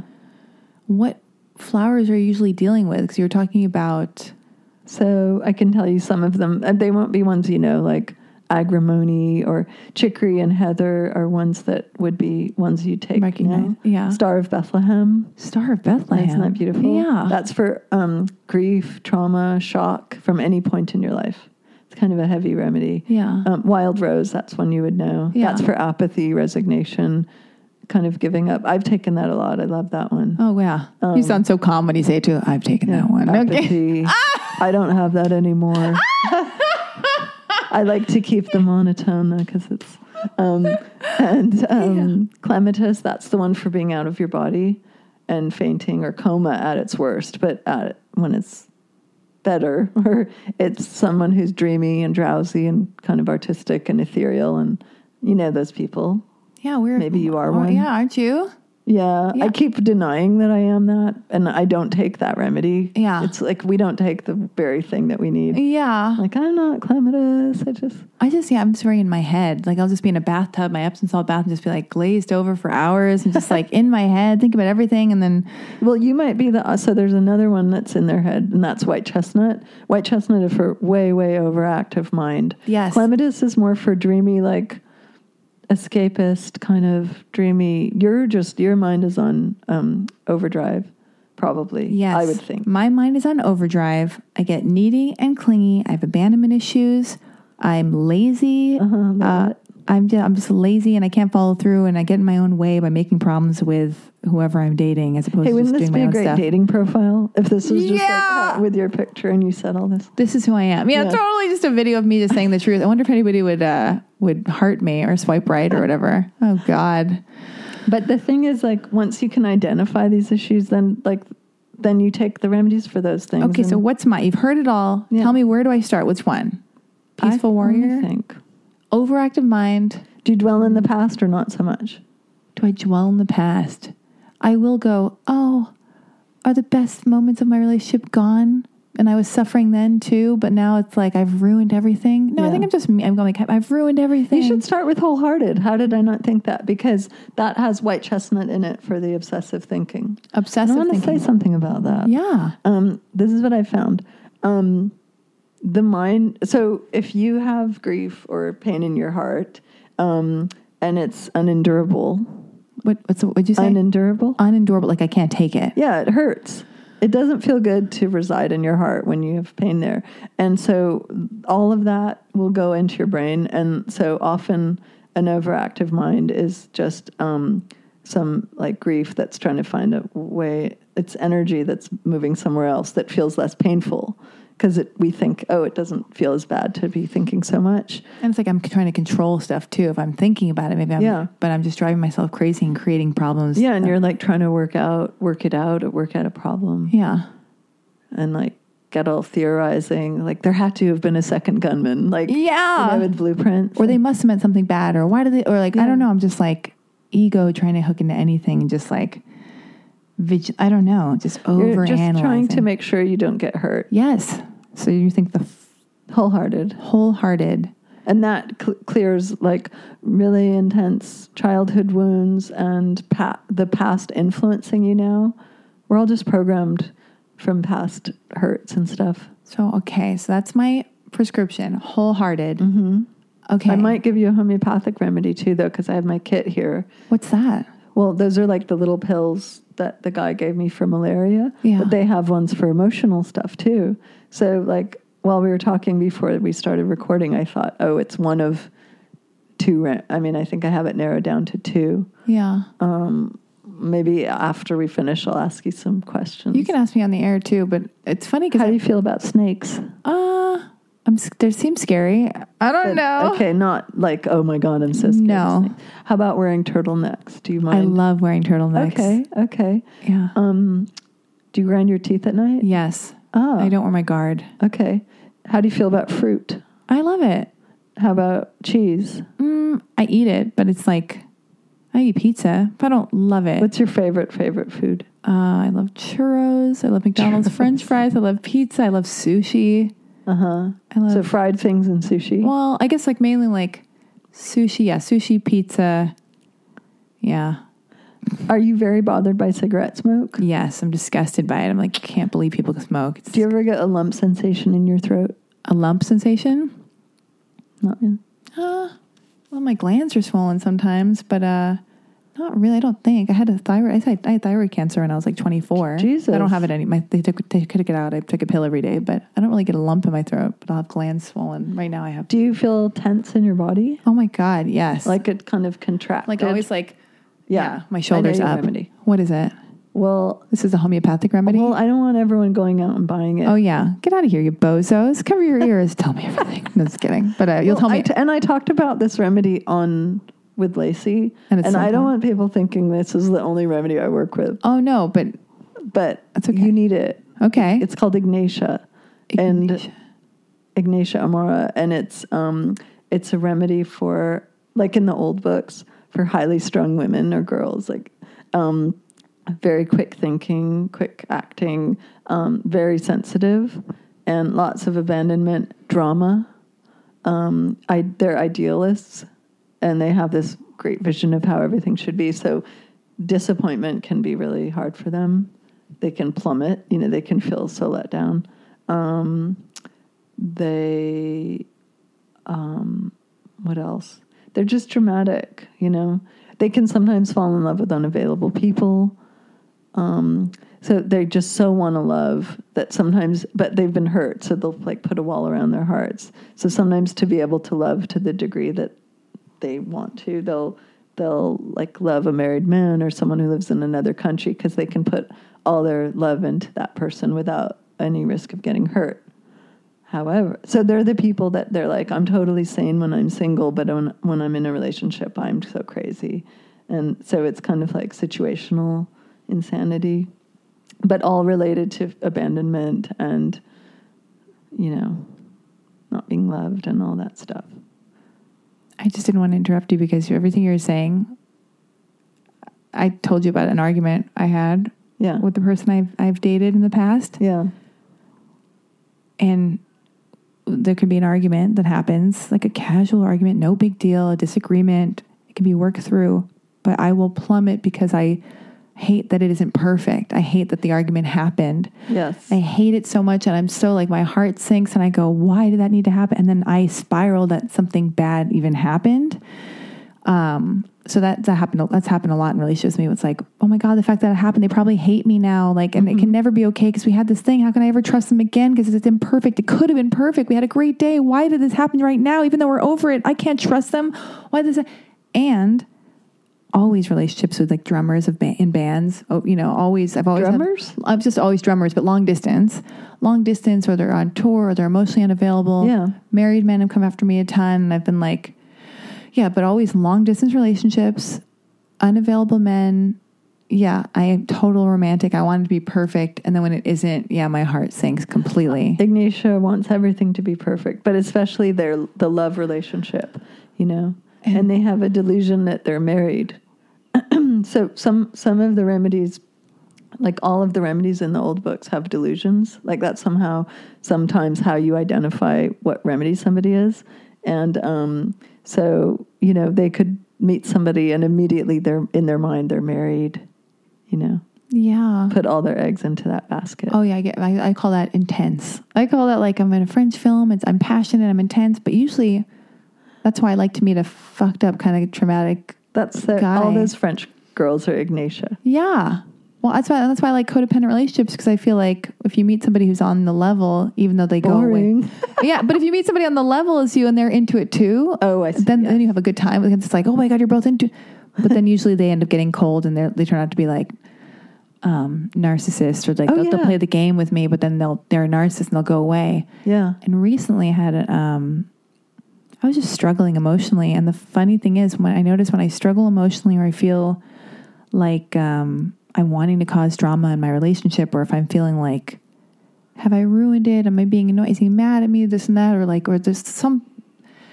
If I'm struggling, uh, and I get really dark and low and feel sad, I'll have this intense urge to call my father, who I haven't spoken to in four years. And then my boyfriend and my mom and my therapist say, Don't do that. Don't do that. And, they'll, and like, they'll be like, That's dumb. Don't do that. He's a monster. He's horrible. He's a narcissist. He's evil. He's only going to say something that makes you feel bad. He probably won't even pick up the phone. Stay away from him. That's not going to be good.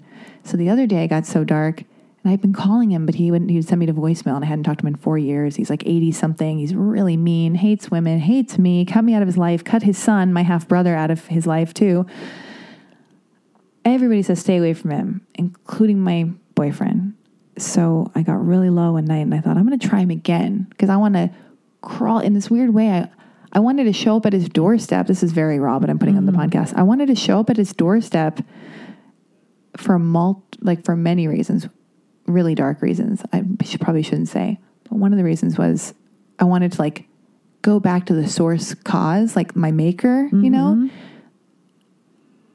And but I thought he would be, think I was breaking into his house and he has guns. I didn't want him to shoot me, but I was like, but that Whoa. could that could have like he's just like something weird, some kind of weird LA horrible tr- traumatic story could have happened. But I was in a really dark place and I thought I I want to just show up at my dad's house anyway. Instead of doing that, I called him and he finally picked up the phone. I've been calling him for about a week, straight to voicemail.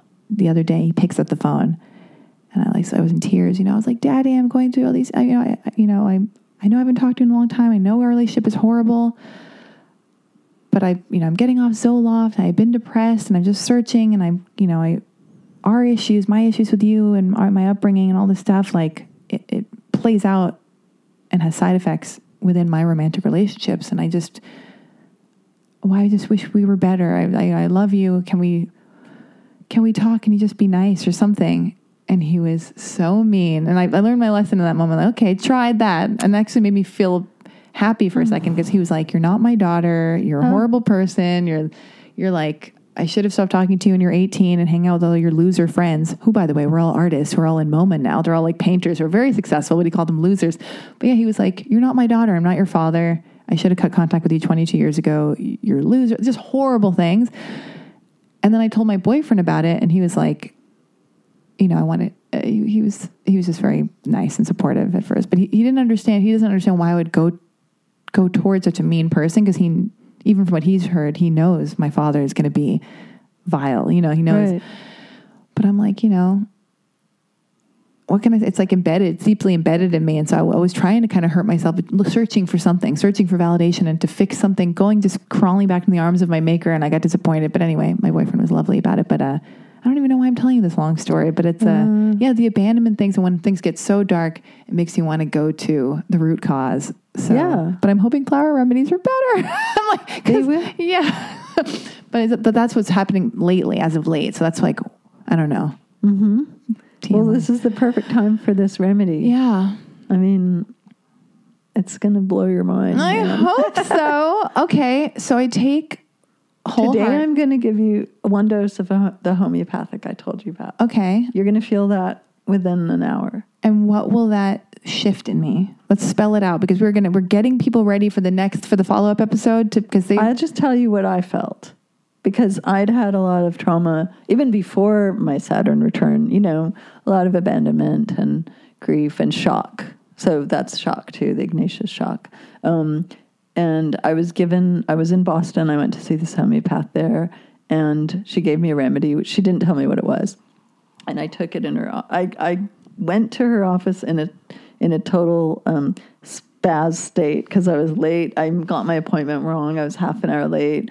We were in traffic. Yeah. I had this Syrian driver, and like I just, um, I was so tense when I arrived, and I just babbled out my symptoms, and she gave me a remedy, and I was like, I, I messed up. I didn't, I, I didn't give you the right symptoms. Like I even thought that I did my my Report back? interview wrong. She's like, "Don't worry, just take this." And then I was waiting for the taxi to come back, and I started feeling like this calm, and I felt like everything was beautiful, and the rain was coming down, and like all the noise went out of my head, and I just felt like this.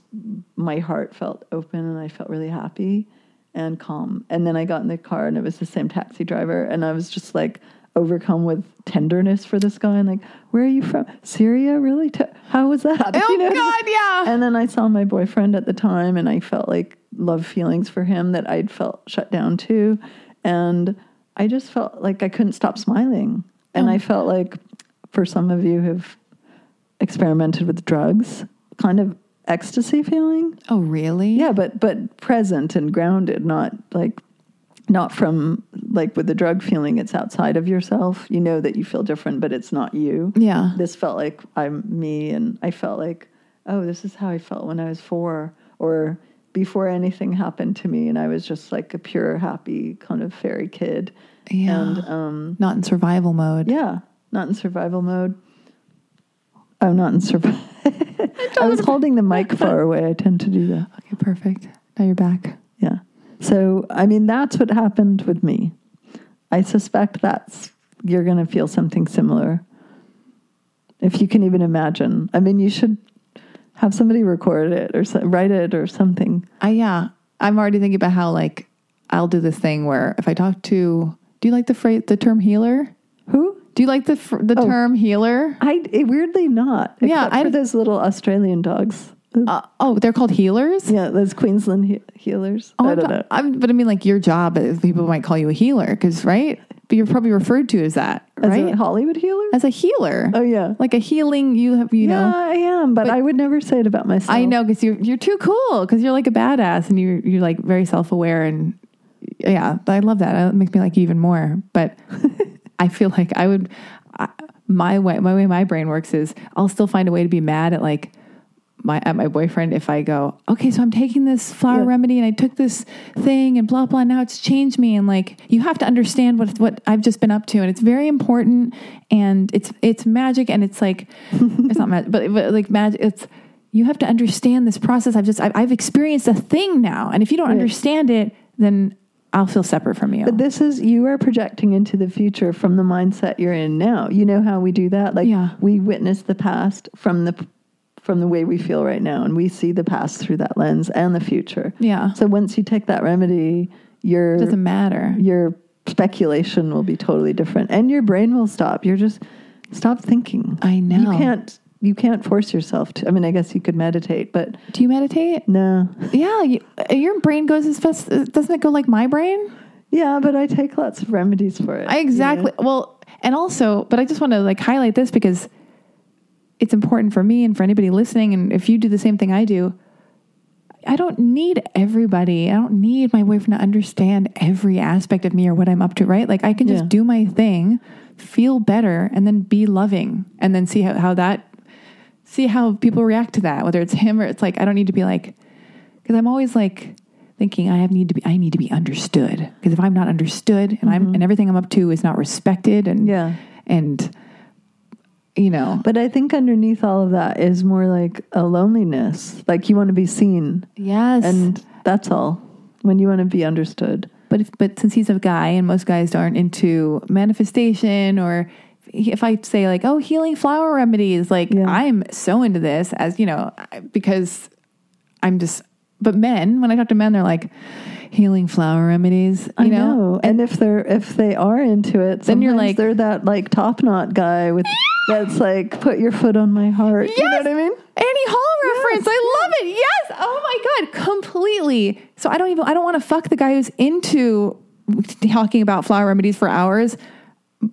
So it's all good. It's fine. And you know what'll happen is sometimes I get mostly women clients, unless um, sometimes the men I get are the boyfriends of girls women Yeah. who've come and they're like they saw such a change in their um, partners Yeah. that they Yeah. were like, I want to do what you're doing. You know, so I think if you just take it and you start feeling differently and you'll put out a different thing, then he's going to be like, wow, what it, what is, what's going on? Yeah. And then my crazy brain goes, does he even think there's anything wrong with him? What does he even know what he might need to work on? Like once I'm perfect, then it's really things are going to really unfold him on what he needs to work on, and uh, he better have a willingness. This is too much. No, I mean, the thing is, you're going to be, um, in one of the old books, it says it returns the mind to logic, you know, like hysterical girls. Because what? Oh, hysterical, hysterical. irrational like ah, and and once you take it you're just going to see things very objectively it's not like you're the whole problem and he's got no issues Yeah. but there might be some things that you could say hey um i want to talk to you about this but now that you're not carrying around all this like um you're not it's not fraught with so much you know It's I'm not carrying on the weight of like being the one who's addicted to starting problems. That if Yeah. we can be calm for a bit, and then think something unfolds, and then we can I can bring it up, he might be more likely to hear, be have For an open mind because I'm not constantly like inundating him with uh with things that aren't actual problems that just give him grief or hassle him when all he's trying to do is be nice. Yeah. And then when something real happens, he'll have a willingness to like look at it. Yeah. Because we've been calm for four Yeah. days, maybe. Yeah.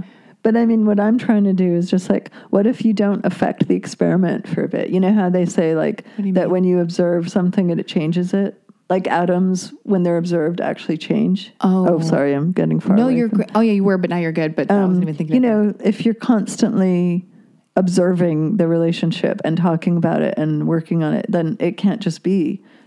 And so I think after this remedy, like you might just be like, "Hey, this this feels really nice. I'm going to enjoy it," and not then like in a month I can talk about some stuff. That's so funny you say that because I've had conversations like that too, where it's like, and I'll find myself getting exhausted while having a, a, a relationship chat about feelings and stuff. And I'm like, fuck, I'm not even as into having these conversations anymore, even though I'm the one who who started it. You're like abort, abort. Yeah, I'm like, I'm exhausted by me bringing up a thing that we really need to talk about this. Like, we should really talk about this.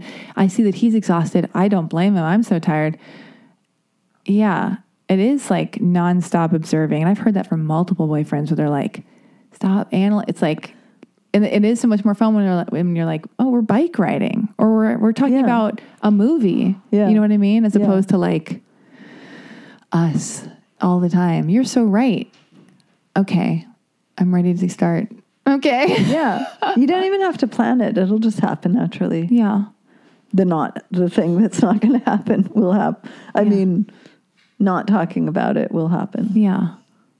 Did that make any sense? I have low blood sugar. No, no, we need to get like fed immediately. I do too. Um, all right. Oh boy, we're still podcasting. We have an interloper on the podcast. Just kidding.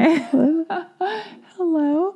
Um, well, God. I'll edit this little bit out where I'm like uh, thinking about Are we having a lull? We're having a little bit of a lull. We can't have dead air. We won't This have is dead like air. radio. Oh, you're right. Okay, keep it going. Squeedly bop bop. Oh, God. no, just just awful hold music. Well, so I take wholehearted.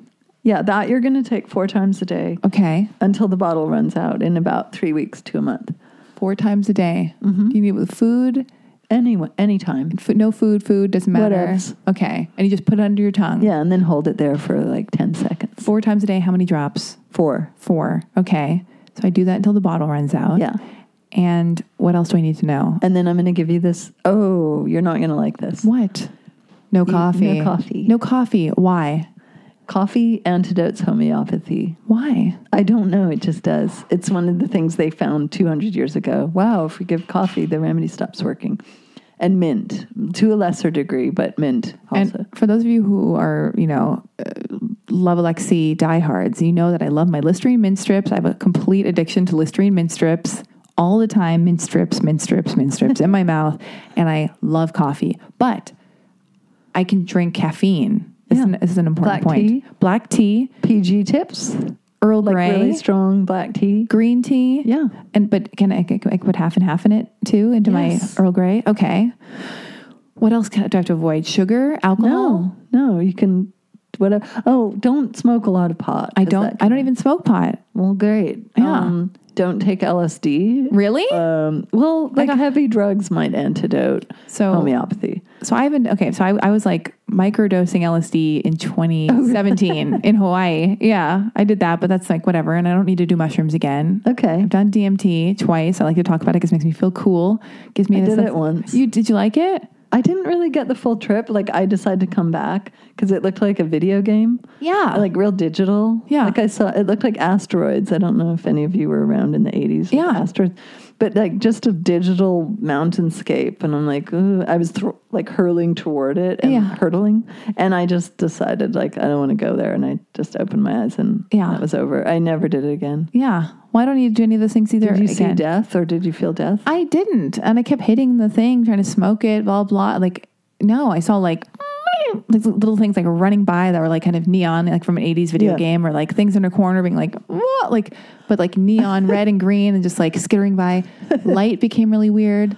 Um, and then when I did it the second time, it was through a DMT vape pen, and I cut my eyes closed, and then it looked like a Miley Cyrus Wayne Coyne collaboration or something, where it was like all these like mahjong tiles, and every, you could hear a pin drop, and and uh, but yeah, I didn't see death or anything. I No, want like, the I couldn't thing. make sense of it. Like I don't get it. yeah, You know. And I liked when I did mushrooms. I liked. Oh, I wish I could tell you who I got mushrooms from. Whatever, who cares? Anyway, Yeah. doesn't even matter. But uh, So just stay away from drugs. no drugs. kids. Okay, yeah, say no to drugs. Okay, so caffeine, yes. What about what's the deal with alcohol? Fine. I mean, if you got really, really drunk, that might lessen. Oh, CBD, I think might antidote. Like I took my remedy from the Greek homeopath Yeah. that I see, and then I felt amazing. And then someone talked me into having some CBD at a. I mean, Like just smoking it or or yeah, a little drops? pen and said, "Oh no, there's no THC in it," and I felt like my remedy canceled right away. Yeah. So just maybe avoid CBD. All right. Do you meditate? No. Oh, you don't Um, meditate. I already asked you this. Yes. No, I'm really lazy. and, too. Um, like it's hard for me to do anything all the time. Even just sit and not think. Yeah, I mean that people would say, "Well, that's why you're supposed to do it." Yeah. But um, but I do, I just take remedies. Like if my mind is active, I'll take some remedies and I quiet it down. And you know, Yeah. I feel bad that I don't meditate. Do you exercise? Um, yeah, off and on. Like I do yoga and ballet class. Yoga and ballet. I like long walks. I like walks. I I don't like going uphill. Yeah. I don't like hiking. Um, I don't love running. Yeah, I mean neither. That's I'm bad an A blood boobs. type. Apparently, Oh, we're me good. too. With like, get out of here. Yeah. of course you We're- are. Yeah. Well, you know, I was so excited when I bought the um, Eat Right for Your Blood Type book because they're too. like, don't do vigorous aerobic activity. Yeah, like, long walks. Yeah, Long walks. calming. They said meditation was listed under exercise. Oh, yoga. really? Yeah, like just things that calm our nervous system. So it changed my life because I used to beat myself up for not liking vigorous aerobic activity. Yeah. But now I know it's not right for us. It'll age us. Oh, really? Yeah. Peanuts are good. Pineapple because the enzymes. Blueberries. Blueberries. Coffee is actually really good. Salmon, Uh-huh. but I won't have the coffee because I'm into the remedy and I want to get better and be happier. Yeah, black beans. Oh, really? Yeah, I think so. He's big on tofu. That's the only thing that I'm. Not Not into. sure. Do you eat meat? I just started eating meat because. Um, how do I not go into this? But Oh, um, I, I was living in a house that I think has mold.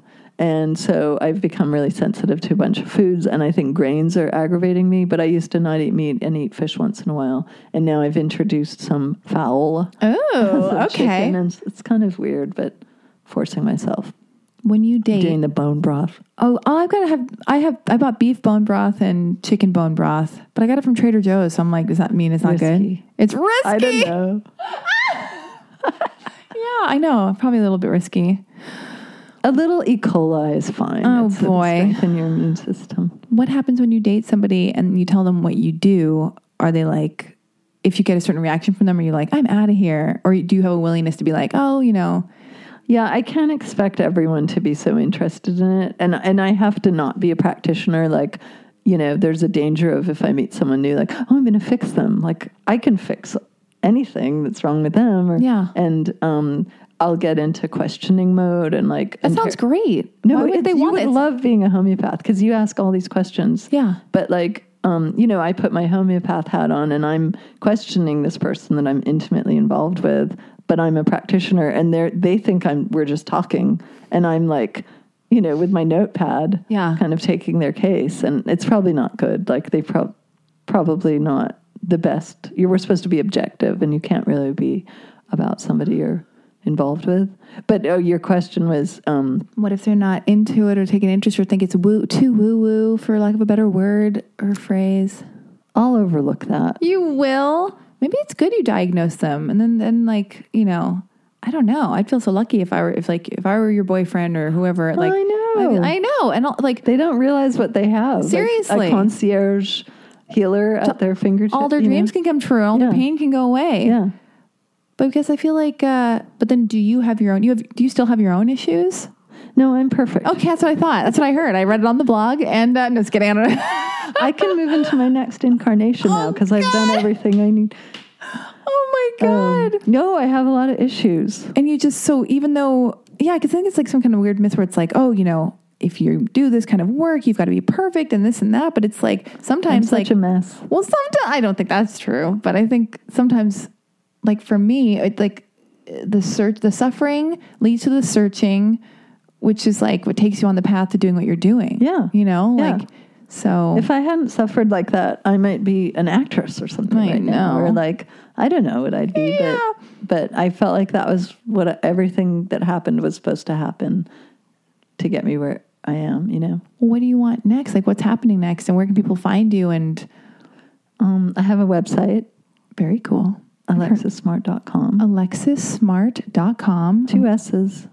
That's all right. Oh, that's how. Oh, I, I can't. That's too personal. I'll tell you about later. Yeah. Um, and then, uh, you know, I do consultations private, and then I want to write a book, and I want to, I want a little bit more time to to do things like that, you know. Yeah.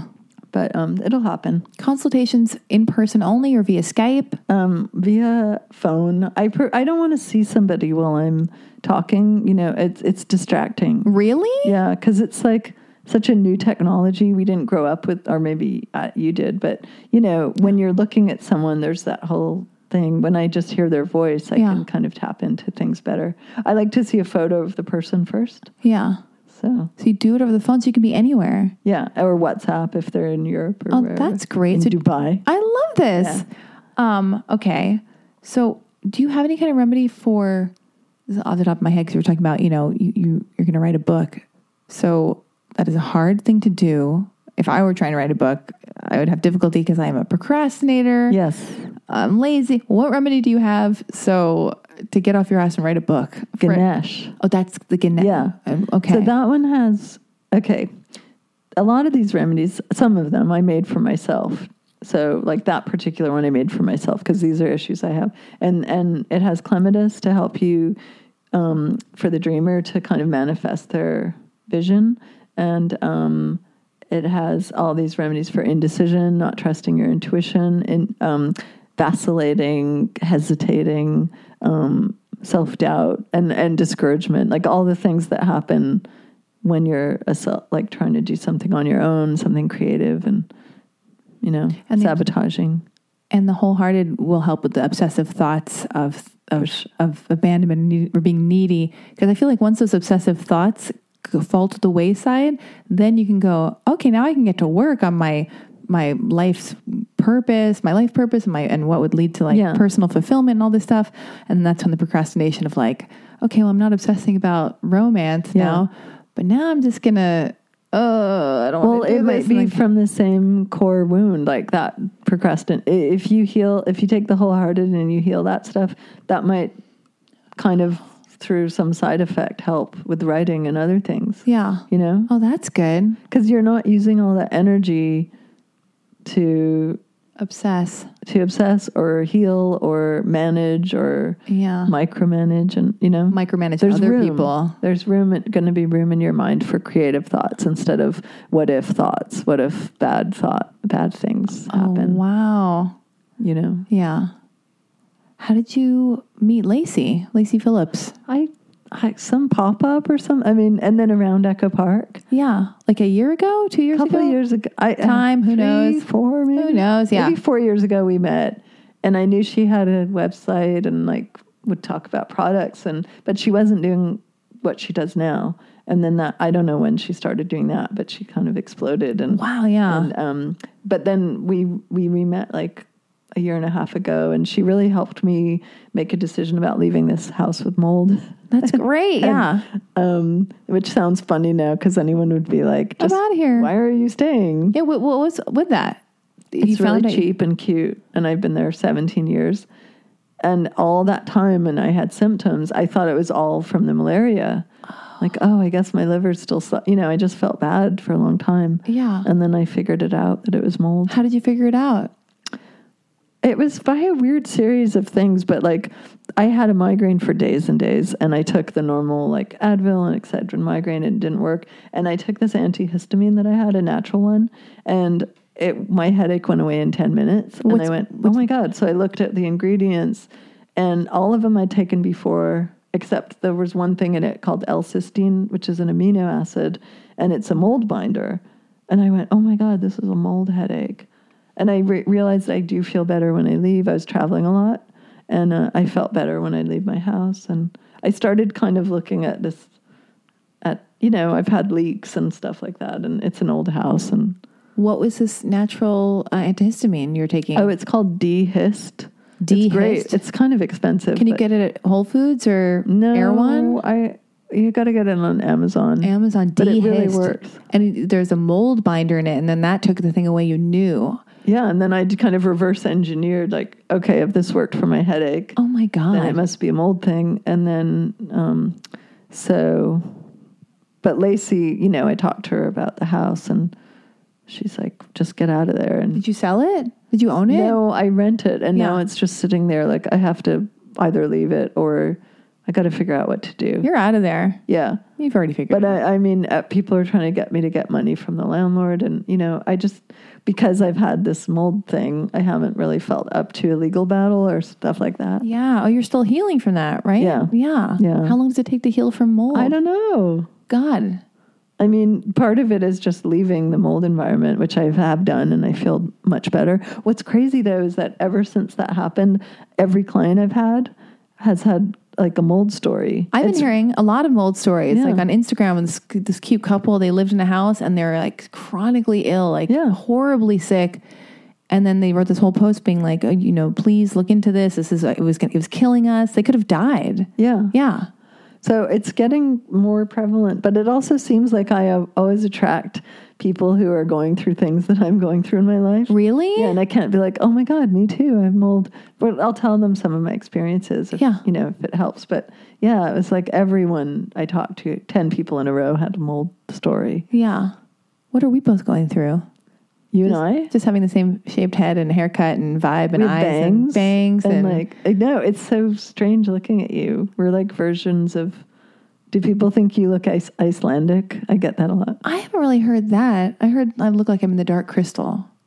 Oh my God, the dark crystal! I can show you. Did you say the, the dark crystal? Yeah. yeah. Someone just sent me on Instagram like a picture of that puppet. With the ear out. Yeah, and I'm like, yeah, I That's you. Yeah. It was playing uh, in uh, Silver Lake, or no, Los Feliz at the whatever, Los Feliz something or other, I don't know, um, at the Vista. And I missed it. I've never seen it, but I've seen so many photos. And I went to a Yeah. Jim Henson exhibit. But don't you ever? Aren't you like because you get told you look like the dark crystal puppet? Don't you? Aren't you like? Could someone just say I look like, you know, Angelina Françoise Jolie. Hardy or Yeah, something? totally. Or some, could somebody say, well, I get like Sissy Spacek, or I get a lot, of, I get Shelley Duvall. That's ugh. But but then also, like, I don't mind you people don't saying that. like Shelley Duvall. I don't think I do either. She's got a very narrow face. Yeah. You've got like a Christopher Walken shaped face, Oh, or like communion. so? Like you have, you know, Is this why I love Christopher Walken and why I love Michael Shannon so much? Because I feel like he has like a does he have that face? I feel like he's got a solid face. Well, this is podcast evolving into just face shapes and uh, who knows. Chronology. Jesus. Um, well, I don't want to leave any stone unturned. What else do I need to know? We want to get out into the ether. We know where to find you. We know what the website is. We know where to find you on Instagram at. Oh, I'm Alexis Smart Flower Remedies on Instagram. All right. It's catchy. It is catchy. It's a lot of typing. How dare you? And the house you're staying in, the owner of the house is uh, putting up with our bullshit as we're wrapping this podcast up. We are landing this plane so we can have his house back. God forbid he should be comfortable in his own home. I mean, He taught us how to uh, re. Um, yeah, you guys, uh, exclusive did you podcast, uh, you know, info. I uh, yeah, I reformatted Reformat. my SD card for the first time in my life. So it's a crazy you know, crazy hysterical moment during the podcast, but we figured it out. Anyway, Thank you so much. This was a real treat. well, thank you for treating me and all my problems and all my issues. And I'm just excited to have you in about a month, a month and a half, whenever I can get you on the show again, and we can see if I've healed or if I'm a bigger mess than uh, you know than where I started. Love but to. but I feel like I'm going to get better. You are. All right, here's to me healing. Let's pop that stuff in my mouth as soon as possible. Yeah. Okay. All right. Okay. Bye.